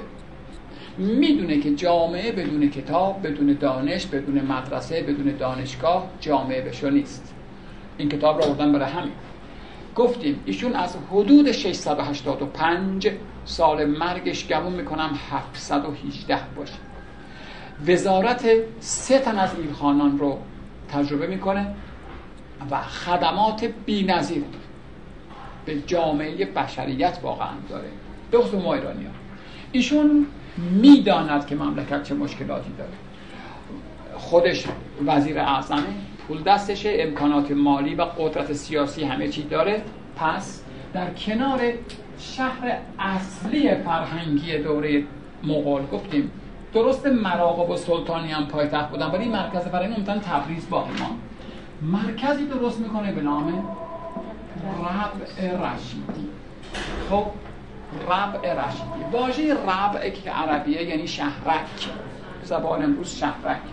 چون خاج رشید این کار رو کرده به نام ربع رشیدی ازش یاد می‌کنن. بعضی منابع هم رشیدیه گفتند خب از این به بعد صحبت ما سر اون. از این زاویه بگم. بسیار خوشحال هستیم ما ایرانیان که وقف نامه رب رشیدی از کشور ما خارج نشده خوشبختانه. در کتابخانه تبریز نگهداری میشه وقف نامش و این کتاب توضیح اون وقف نامه است. خود اون نیست. چیه ماجرا؟ آقای خاج رشید در کنار شهر تبریز شهرکی می‌سازه. بسیاری معتقدند این مرد فاضل اندیشمند مبرخ پزشک سیاستمدار مستوفی در واقع یک قصد داره آرمان شهر بسازه. می‌دونم که همتون می‌دونید. بله بزرگان فلسفه هم از افلاتون به بعد همه یه جورایی درباره آرمان شهر صحبت کردن. فارابی ما هم درباره آرمان شهر صحبت کرده. اوتوپیا در همه دیدگاه هست. اما تا جایی که من می‌دونم اطلاعات من شاید کافی نباشه. هیچکس سعی نکرد اینو عملی کنه. همه نظری بوده. باید اینطوری باشه. مثلا افلاطون فکر نکرد ما شهر درست کنیم واقعا چوری میشه؟ میشه این کارو کرد یا نه؟ این مرد بزرگ چنین کاری انجام داد. یک آرمان شهر رو ببینید درست کنیم این شکلی میشه واقعا. یعنی پیاده کنیم اصطلاحا. بسیار خوشبختیم از اینکه اطلاعات ما درباره رب رشیدی بسیار خوبه. کافی کافی. هیچ ابهامی توش نیست. چرا نیست؟ به جهت اینکه این مرد خدوم خودش به دست خودش چون قلمش هم خیلی خوب نویسنده بوده مبرخ بوده خوشنویسی هم خوب بلد بوده شخصا خودش برای این شهر یا شهرک وقف نامه نوشته و این وقت در این وقت نامه کاملا توضیح داده همه جزئیات ما می‌دونیم مساحت این شهرک چند در چند بود. ارتفاع دیوار حفاظش چقدر بوده؟ چند تا نگهبان داشته؟ چند تا مستخدم داشته؟ عجیبه. ما می‌دانیم زباله های خانه ها رو ساعت چند خالی می‌کردن؟ نداریم جای دیگه همچین اطلاعاتی های خیلی نعمت بزرگی است. یعنی خدمت ایشون هزار جیکش هم همینه که این وقفنامه رو نوشته توضیح داده. هزینه کسانی که آب خوردن پخش می‌کردن چقدر اینا رو اصلا اطلاعات فوق العاده زیاد داریم. یعنی کاملا می‌دانیم اونجا چه میذاشته حدود 700 صفحه است این وقت نامه. دقیقا توضیح داده. خودش مال خودش بوده دیگه. خودش عامل بوده. ببینید هم وزیر اعظم بوده هم شخصا بودجه گذاشته. خودش این کار رو انجام داده. بس دقیقا در جریان کاره. تو بطن کاره. وقت نامه که یک کتاب بزرگ دست نویس هست به قلم خود واقفه. یعنی میگه من رشید پسر فلانی اینو نوشتم. در این روز یعنی کاملا مشخص خودش نوشته. تو خانواده های این بزرگ مانده بود تا سال 48 سال 48 خودمون یعنی 50 سال دقیقا پیش از این. دولت پهلوی خوشبختانه اقدام کردن از خانواده نخجوانی ها اینو خریدن. خریدن و الان در کتابخونه ملی شهر تبریز این گنجینه بی‌نظیر واقعا خوشحالیم که از ایران خارج نشد. نگهداری میشه کامل افتادگی نداره. از اول تا آخرش هست و کاملا روشن. و الان جزء به اصطلاح میراث معنوی ایرانی دیگه. فقط مال اون خانواده نیست. به این, به این جهت اطلاعات ما کاملا روشن. ابهام توش نیست. خب حالا از یه منظر دیگه. خاج رشید می‌داند که چه بلای مغول ها سر مملکت آوردن. چیکار کنه؟ جبرانش کنه. جبران کنه. مختصر رو سعی کنم مفید بگم. خارج از محدوده رسمی شهر کیا تبریزی هم. یه نفر شش گلان می‌دونی کدوم بره؟ باغ میشه شش گلان. طرف بستان آباد اونجا بوده. متاسفانه الان چیز زیادی ازش نیست. الان چیزی نیست ازش. اما گفتم اطلاعات ما کامله بلا موجود نیست. ببینید تقریبا تا حدود 150 سال پیش بقایایی بوده. سیاها اوژن فلاندن خیلی های دیگه طراحی کردن از مثلا ورودیش. توی کتاب هست. مثلا دروازش کجا بوده اینا هست. ولی الان دیگه تقریبا چیزی اونجا متاسفانه نیست. اون شهر انقدر گسترش پیدا کرده که از میان رفت. اما آقای خاج رشید شهرکی رو با پول خودش که آدم بسیار ثروتمندی وزیر اعظم می‌سازه میده به دانشمندان و هنرمندان. دقت کنید. ما نه قبلش چنین پروژه ای داریم در تاریخمون نه بعدش چنین چیزی داریم. نه قبلش داشته ایم نه بعدش داریم. همین یک بار. اما خب تأثیر گذار در 300 سال بعد. با حفاظ و مستخدم و میراب و نمی‌دونم مسئول نظافت و غیره و غیره. همه رو خوش انجام میده به هزینه دولتی که خودش رئیسشه. و از شهرهای مختلف حتی از کشورهای دیگه اندیشمندان و هنرمندان رو دعوت می‌کنه به این شهر. بیان چیکار کنن؟ بیان کار علمی و هنری بکنند من بخش علمیشو نه بلدم نه نیاز از توضیح بدم چون رشته من نیست. من بیشتر رو بخش هنریش خواهم گفت. چون رشته ماست. اما یادمون باشه که بخش هنری قسمت اندکی از مجموعه اینجا رو در بر می‌گرفته فعالیت اصلی جنبه علمی بوده. منتها رشته من نیست بلد نیستم آگاهیم کافی نیست که بخش هنری بگم. فقط شهرک مذکور هنری نبوده علمی هنری بوده. منتها ما علمیشو مجبوری می‌ذاریم کنار چون سواد من نمی‌رسه. بله گفتم اطلاعات ما درباره این شهرک بسیار دقیقه. این کتاب هم خوشبختانه این توضیحات رو کاملا آورده. مثلا میگم پانزده هزار خانه داشته. پانزده هزار خانه برای دانشمندان و هنرمندان. 24 تا کاروانسرا داشته.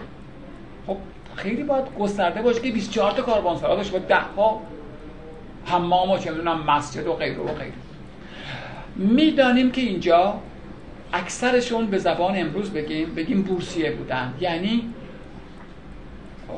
دانشمندان که می اومدند حقوق دولتی داشتند. از هر جایی که می اومدن یا آورده می شدند و خیال بابت روزگار و گذران امورات کاملا راحت.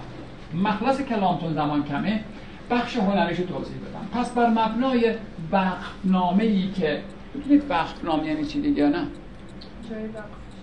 یعنی که کسی نباید امکان خرید و فروش کلا نداره. علاوه بر این ده ها روستا و آسیاب و حمام و چی و کاربانسرا و غیره رو هم وقف اینجا کرده بود. یعنی چی؟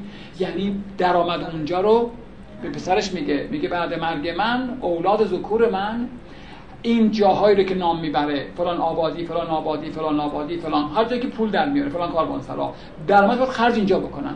بدن به استادا بدن به دانشجویان اینجا. یعنی فقط اینکه اونجا مجانیه نه. حقوقشون رو از اینجاها تامین کنن. بعد مردن من اتفاق نیفته. به من مربوط نیست. درآمدشو من از جیبم نمیدم. از این درآمدهایی که می‌شناسیم مشخص می‌کنم میدم که بلکه پایدار بمونه ولی خب متاسفانه خیلی پایدار نه. خوب دقت کنید.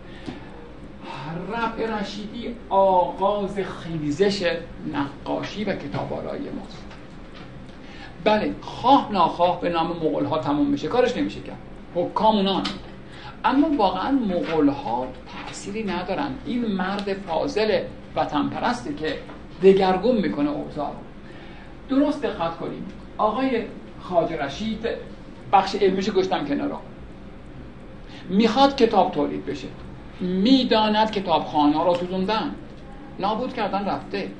جامعه بدون علم دانش که راه به جایی نمی‌بره. پس با به زبان امروز میگم اعلامیه هایی از شهرهای مختلف دانشمندان و هنرمندان رو و البته کشورهای مختلف اشاره خواهم کرد.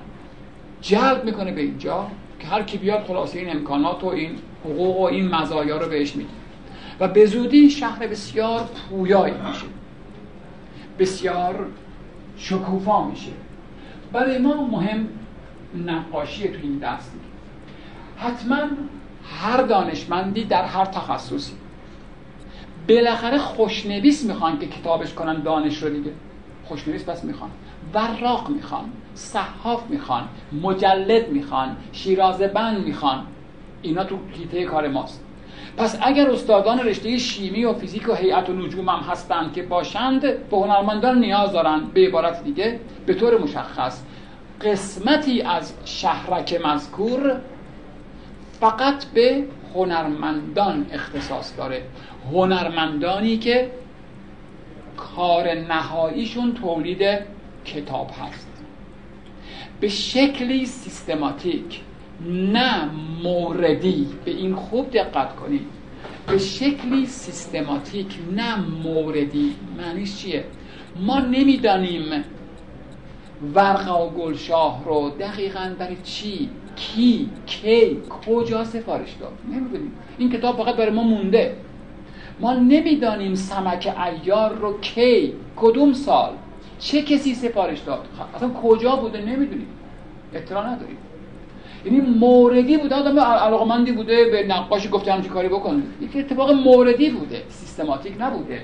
خاطر رشید سیستماتیک می‌کنه. یعنی ملموس بگم. امروز هستن بعضی ها که کارگاه های مرتبطی که حاصل جمع کارشون تعریف داره. تک تکشون کتاب تولید نمی‌کنن. همشون با هم دیگه مثلا در وزارت آموزش پرورش گروه معلفین هستند که حاصل کارشون کتاب درسی مثلا جغرافی یا فارسی و غیر از کار یه نفر دو نفر نیست. یه چنین سیستمی کارگاه های هنری که با حمایت دربار و شخص خاج رشید اداره میشن با حمایت مالی. خب حتما گرچه بر تعداد این افراد حداقل من اطلاعی پیدا نکردم اما صدها نفر هستن که تقسیم کار صورت گرفته. این اولین باره. سیستماتیک. مجموعه کارگاهی یعنی که از خودم دارم میگم ما تو بخنامه ننوشته. اون گروه کارگاه A فقط کارشون تولید کاغذ. هیچ کار دیگه ندارن. شغلشون فقط کاغذ تولید کردن. اما کارگاه B فقط مرکب تولید می‌کنن. کارگاه C فقط قلم موسازن کارگاه D فقط جلد درست می‌کنن و قص علا هازا به قول ها و قسمتی از این کارگاه ها نقاشان نشستند و کتاب هایی که تصویر لازم دارد رو براش نقاشی می‌کشند. سیستم جدیدیه. ما نداشتیم. جای دیگه هم نداشتن راست بخواید. البته می‌تونید کمکم کنید یا اعتراض کنید. اون بیت الحکمه هم یه جورایی همین بود اما نه با این وسعت نه با این اهمیت. یه جورایی تقلید از بیت الحکمه است. آره. به جهت این که حالا دیگه بغداد هم جزء حکومت ایلخانانه دیگه. الان خواهم گفت که چه بسا هنرمندان اونجا رو هم آوردن. خب درسته که چندین کارگاه با تخصص های مختلفه. اما این کارگاه ها کارش میدن به هم دیگه اون آخر آخر چی تولید میشه؟ کتاب اون کارگاه آخریه کتاب رو میگه بفرمایید. حالا از خودم میگم ها. مثلا نوع برنامه‌ریزی جوریه که آخر هر هفته برای مثال ده جلد x جلد کتاب از این کارگاه آخریه میاد بیرون. کجا میره؟ میره کتابخونه ها دیگه. می‌خواد تو جیبش داره کتابی که آقای خواجه رشید. حتما از این کتاب هایی که تولید می شود تعداد زیادیش که اصلا تصویر نداره. اون از بحث ما خارجه. کتاب هایی که موضوعاتش مثلا چه می‌دونم موضوعات گوناگونی هستن که اصلا نیاز تصویر ندارن که خب هیچ اون ولش کن. ما با اون بخشی از کتاب ها که تصویر دارند کار داریم. بله همه کتاب ها جلد و ثقافی و شیرازبندی و براقی اونا می‌خوان. اما بعضیاش نقاشی هم می‌خوان. الزاما همه کتاب ها که مصور نیستن. حالا یه جور دیگه هم نگاه کنیم. تعداد فعالان در این کارگاه ها حتما ثابت ببخشید مساوی نبوده. نظر شما در میان فعالیت های مرتبط تولید کتاب کدام گروه باید از همه بیشتر باشن؟ به لحاظ کمیت. بله خوشنویسان لابد از لحاظ کمیت بیشترین ها چون هر کتابی کار اصلیش خوشنویسیه دیگه که با دستم باید نوشته بشه. و می‌دونید که اشتباه هم میشه. پس باید به یه ورق دیگه شروع کنه. غلط هم ممکنه من بنویسم ممکنه مرکب بیفته. هر کتابی اصل کارش نوشتن است چه تصویر بخواد چه نخواد.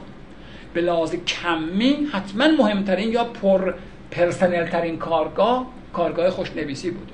ما نمی‌دانیم چند تا نقاش بودند اما اما نشید با تمام همتی که دارد تعداد نقاشانی که در رب رشیدی گرد می آورد اونقدر نیست که اهداف بلند پروازان ایشون رو پاسخ بده.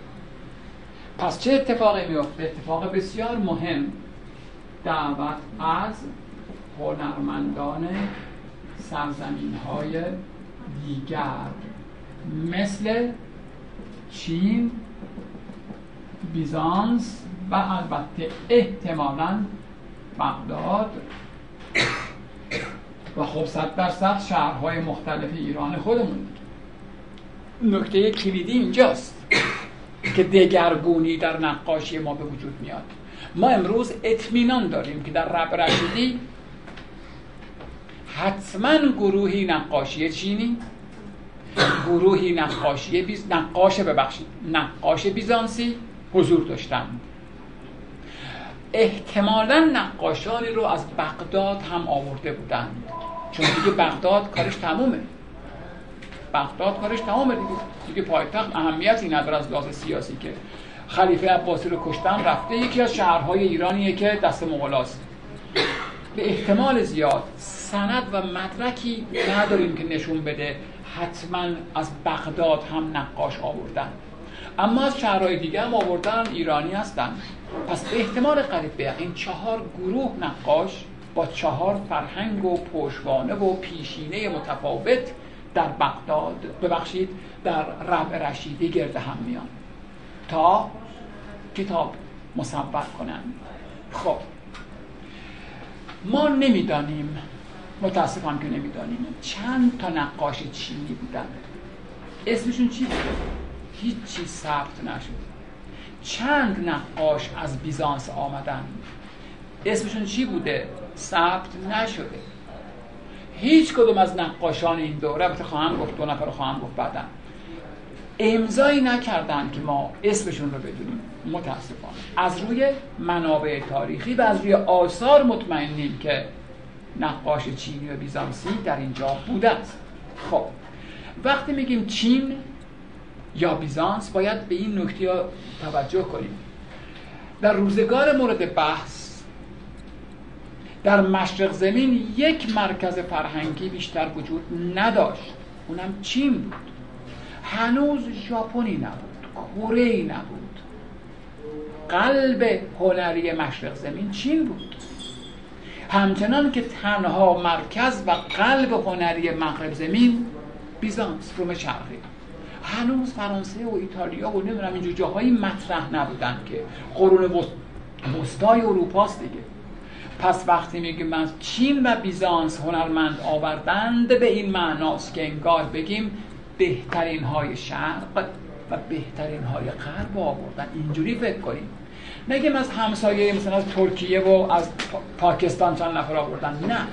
انگار بهترین های شرق و غرب رو گزینش کردن. خب؟ حالا چه اتفاقی میفته آنچه در رب رشیدی تولید می شود منظورم نقاشی ها. حاصل فعالیت تیف هایی با پیشینه متفاوت فرهنگ تصویری متفاوته نتیجه کار ناهمگونی است ناهماهنگیه. از این کوتاهتر نمی‌تونم بگم.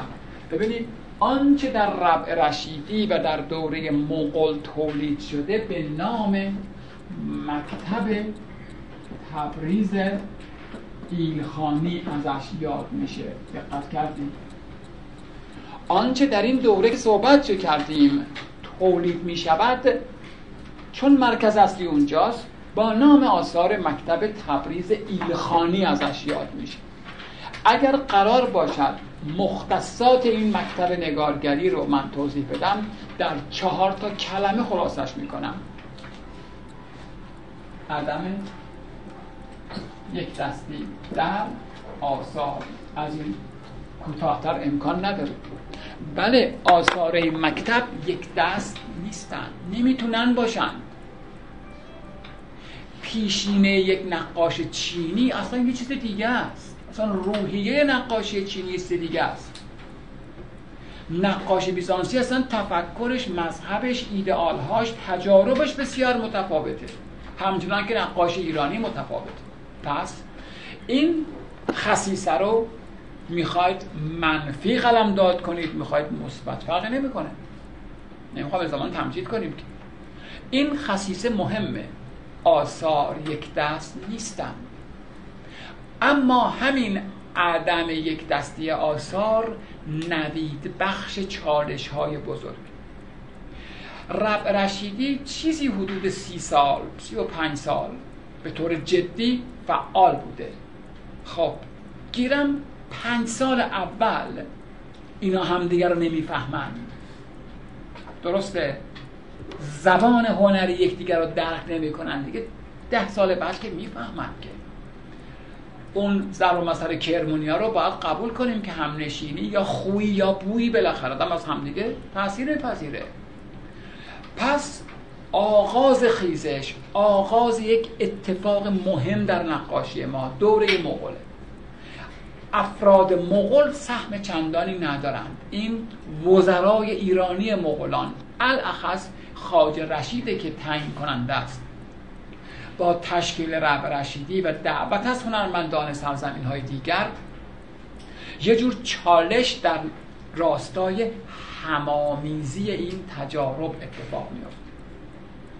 البته البته ما ایرانیان روحیمون به هنر چین نزدیکتر از هنر بیزانسه.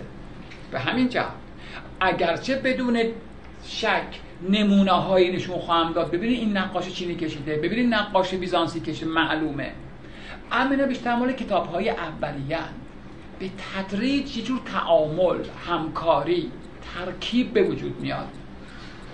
با اینکه مختصات نقاشی چینی در نقاشی ما ماندگارتر از مختصات بیزانسی است. دقت کردین چی شد؟ معلوم میشه که ما روحیمون بیشتر با اونا سازگارتره. البته که از دیرباز هم ما روابط خوبی با فرهنگ و هنر چین داشتیم. بحث مانویان یادمون نمیره که چه بسا شخص مانی سفری به چین کرده باشد. و یادمون نمیره که آثار مانویان رو از مناطقی به دست آوردن که چه بسا در مقاطعی از تاریخ جزء جغرافیایی چین بوده. تورفان الان هم تقسیمات تو چینه اون برای تاجیکستانه. اگرچه مثلا سغل و خارز می‌برن پس عجیب نیست. چون از گذشته های دور ما روحیه شرقی داشته ایم روحیه عرفانی داشته ایم و در این دوره هم تأثیر پذیری از هنر چین ماندگارتر و عمیقتره. اما در آثار مکتب تبریز ایرخانی سه گرایش کاملا روشنه. گرایش ایرانی همون رنگ تخت خود کنار ما که قبلا دیدیم بارها صحبت کردیم. گرایش چینی که با حالا بیشتر خواهم گفتا با قلمگیری های مواج پرداختن موضوع منظره بعضی حیوانات افسانه‌ای مثل سیمرغ اینها تجلی پیدا می‌کنه. و ویژگی های بیزانسی که با میل به طبیعت پردازی. میل به واقع گرایی میل به حجم نمایی میل به عمق پردازی دیده میشه.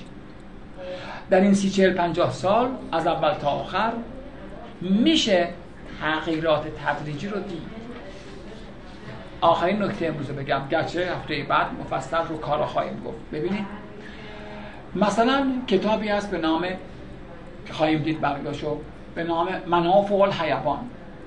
یا نه آره منافع الحیوان. 790 690 الان که نشون نمی‌دونم فقط میگم. کتابی رو خواهیم دید که بسیار مهمه به نام شاهنامه ابو سعیدی که 730 تاریخ تولیدش. یعنی چهل سال اختلاف دارن. شما در منافع الحیوان کاملا معلومه این این نقاشی مال چینیه.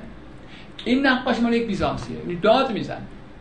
ترکیب نشدن با هم. 690 تازه اول کاره. اما اون شاهنامه ای که بسیار مهمه 730 تا 36 6 سال روش کار کردند حالا دیگه اینطوری داد نمی‌زنه. می‌تونه بگه ما این خصیصه تو این نقاشی چینی اما این ویژگی بیزانسیه این ویژگی ایرانی. یعنی تعامل و ترکیب محسوسه. خب سی چهر سال گذشته با هم دیگه اینا اونس گرفتن از همدیگه یاد گرفتند در کنار هم کار می‌کردن کار همدیگه رو می‌دیدن. و این تعامل عامل اصلی پرتاب نگیم ولی خیزش و جوشش نقاشی ماست. یعنی ما از پیله خودمون میایم بیرون در مکتب تبریز ایلخانی و یه مقدار شاید وجوه فرامنطقه‌ای پیدا می‌کنن نقاشمون علاوه بر اینکه پشتوانه دولتی بسیار مهمه. یعنی کیفیت این آثار مهمه نه کمیتشون اینا کارمزد که نیستن. بگن آقا اینو تموم کردی به تو میدم. اینا حقوق بگیره دولتن. پس کیفیت مهمتره. نمیگن حتما مثلا پنج تا کشتی انقدر بهت میدم که اینجوری که نیست. این رو هم می‌دونید. یعنی مشخصه. تقسیم کار صورت می‌گرفته توی این کارگاه ها دیگه. و کارگاه نقاشی که از آخرین کارگاه ها بوده. این در واقع کتاب با نقاشی کشیدن تموم می‌شد. البته که تصویر لازم داشتند. بعد میره البته صحافی هم بعد از اون جلد و اینا می‌شد. ولی خوشنویسی اینا قبل از تصویر انجام می‌گرفت. بفرمایید. این که هنرمندان در کنار هم دیگه میشستن نقاشی می‌کردن تو ذهن من نمی‌دونم چجوری بگم که آیا فرزن مثلا یکی چهره رو می‌کشید؟ یعنی اگر در یک اثر هم تقسیم کار صورت می‌گرفته؟ پاسخ کوتاه اینه که نه. هنوز اونقدر دقایق و ظرایف در نقاشی ما نیست. اینقدر تجربه مستمر به وجود نیامده. که مثلا چند نفر متخصص در منظره باشن چند نفر متخصص در پرسه این اتفاق در تبریز دو یا تبریز سفری تا حد زیادی قابل درکه. یعنی چون کارا بسیار ظریفند و بعضا سالها طول کشیدند بازم اطمینان خاطر نداریم. ولی برخی از اسامی معتقدن که مثلا چهره ها رو احتمالا سلطان محمد میکشیده. مثلا میگم ما تو مکتب تبریز که بهش خواهیم رسید. مثلا کوه ها اینا رو شاید می‌دادن. مثلا میر مصور کار می‌کردن. تا تو بعضی از کار این اتفاق میافتاد. حداقل تو بعضی از کار این اتفاق میافتاد. مثلا جدولکش می‌دونیم که این نفر دیگه بوده. جدولکش می‌دونیم که کاد درست می‌کنه جدولکش می‌دونیم که جدا بوده. مذهب جدا بوده. اما که در یک نگاره چند نفر کار کنند اطلاعات دقیق این زمان که احتمالا نبوده چون آثار خیلی پرکار نیستن. و هنوز اونقدر این سنت نشده که بگیم آقا مثلا این پدر بر پدرش این کاره بوده. تازه داره راه میفته دیگه. ببخشید منظور من اینه که مثلا برای یک کتاب که حالا احتمالا چندین ورقش قرار بوده که نقاشی بله. فرزن یک ورقش رو بیزانسی میکشیده. یکیشو چینی. بله بله بله. اینطوری من سوالتون نفهم اول جوری فهمیدم. اینکه یک نگاره داریم مثل اون بگن لباس ها رو شما بکش صورت ها نه. این کار نمی‌کردن. در مکتب تبریز. اما اینکه دقیقا ببینید تقسیم کار می‌شد دیگه. مثال بزنم. کارگاه خوشنویسی که قبل از کارگاه نقاشی بود پنجاه تا خوشنویس داشت. از خودم دارم میگم. قرار بود شاهنامه ابو سعیدی که تماشاش خواهیم کرد اونجا تولید شه. پنجاه تا خوشنویس شست هزار بیت. تقسیم کنیم بین پنجاه نفر. البته پنجاه نفر خیلی وقت می‌بره ولی خلا فرض کنیم بکنیم. نفر چند بیت می‌رسه بهش؟ مثلا پنج هزار بیت. تعهد می‌کنن که آقا دو ماه بعد من پنج هزار بیت هم می نویسم شما می کنار هم دیگه. آره این کارو می‌کردن. یعنی مثلا پنجاه تا خوشنویس شاهنامه رو هر کدوم فرض کنیم 5000 خطشو نوشتند. خب این شاهنامه بنا به مدیریتی که اونجا هست تصمیم می‌گیرن مثلا 25 تا نه 70 تا نه x تا تصویر داشته باشه. بله. الان خوشنویس جای تصویر رو گذاشته سرکار خانم آریایی درست کنم فامیلتون مونده نقاش یک جای گذاشته اینجا رو گذاشته برای اینکه شما بکشی. اینا تقسیم میشن بین این نقاشا. بله. پنج تاش می‌رسه به بیزانسیا هفت تا می‌رسه به ایرانیا ده تا می‌رسه به چینی ها به همین جهت یه دست نیستن. هر کدوم یه سازی می‌زنن که می‌تونه نکته منفی باشه. می‌تونه نکته انتقاد آمیز باشه که قانون چه. اما همین انتقاد عاملی برای زایش های بعدی است که ما با از پیله خودمون بیایم بیرون. بدانیم که نقاشی یه جور دیگه فکر می‌کرده. نوع تفکر بسری یا سواد بسری چینی با سواد بسری بیزانسی فرق می‌کنه. چه این اتفاق واقعا خجسته و خوشیومی در کشورهای دیگه هم خیلی کم افتاده. یعنی جای دیگه هم میافتاد باعث شکوفایی می‌شد. اگر نکته نداری من بفهم. فقط یه کوچولو بله، شاید بله. مربوط به درسم باشه. اگر اینطوری باشه چون این اکثر کتاب ها ورق ورق شده و تو موزه های مختلف. اکثرش نه بعد اینو چی جوری متوجه میشن که مثلا می‌تونسته که متعلق به فلان کتاب باشه؟ چون می‌تونسته نقاشی متفاوت. نه فقط از روی متنش. چون نقاشی ها میگین که خب یکی رو بیزانسی فرزن کشیده بله. یکی رو چینی کشیده. خب اینا شبیه همدیگه نیست نیستن ولی اولا هنوز در این دوره نقاشی تابع خوشنویسی است. یعنی چی؟ یعنی صفحه شما دو بخشش نوشته است یه بخش نقاشیه. پس اون نوشته می‌تونه نشون بده که از کدوم کتاب اومده دیگه؟ نوع خط مطلب هستن. مطلب نشون میده درسته؟ علاوه بر این از روی جنس کاغذ اینا هم تا حدودی میشه. با این همه حال گفته شما بجاست. ما در موزه های دنیا ورق هایی داریم که من به شما خواهم گفت که اوقات یک ورق جدا شده از نسخه نامعلوم. نمی‌دونم هیچ نمی‌دونه مال کدوم کتاب. چرا که متن نداره فقط تصویره. اما اونایی که متن دارند معمولا میشه فهمید که آقا مال کدوم کتاب دیگه؟ بخاطر رو نوشته میشه فهمید. ما در مکتب تیمور اینجوری زیاد داریم. چرا؟ خواهم گفت. چون از جنید به بعد کل صفحه رو نقاشی می‌کشن. ممکن اصلا نوشته ای توش نباشه. یعنی اینجا نوشته از کامل این صفحه کاملا نقاشی کاملا نوشته. در این صورت ممکنه واقعا نشه. تصفیات که از کدام کتاب اینو کندند. ولی در آثاری که این زمانها یعنی مال اوایل شکوفایی نقاشی ماست غالبا در صفحه متن هم وجود داره. میشه فهمید؟ بفهمید؟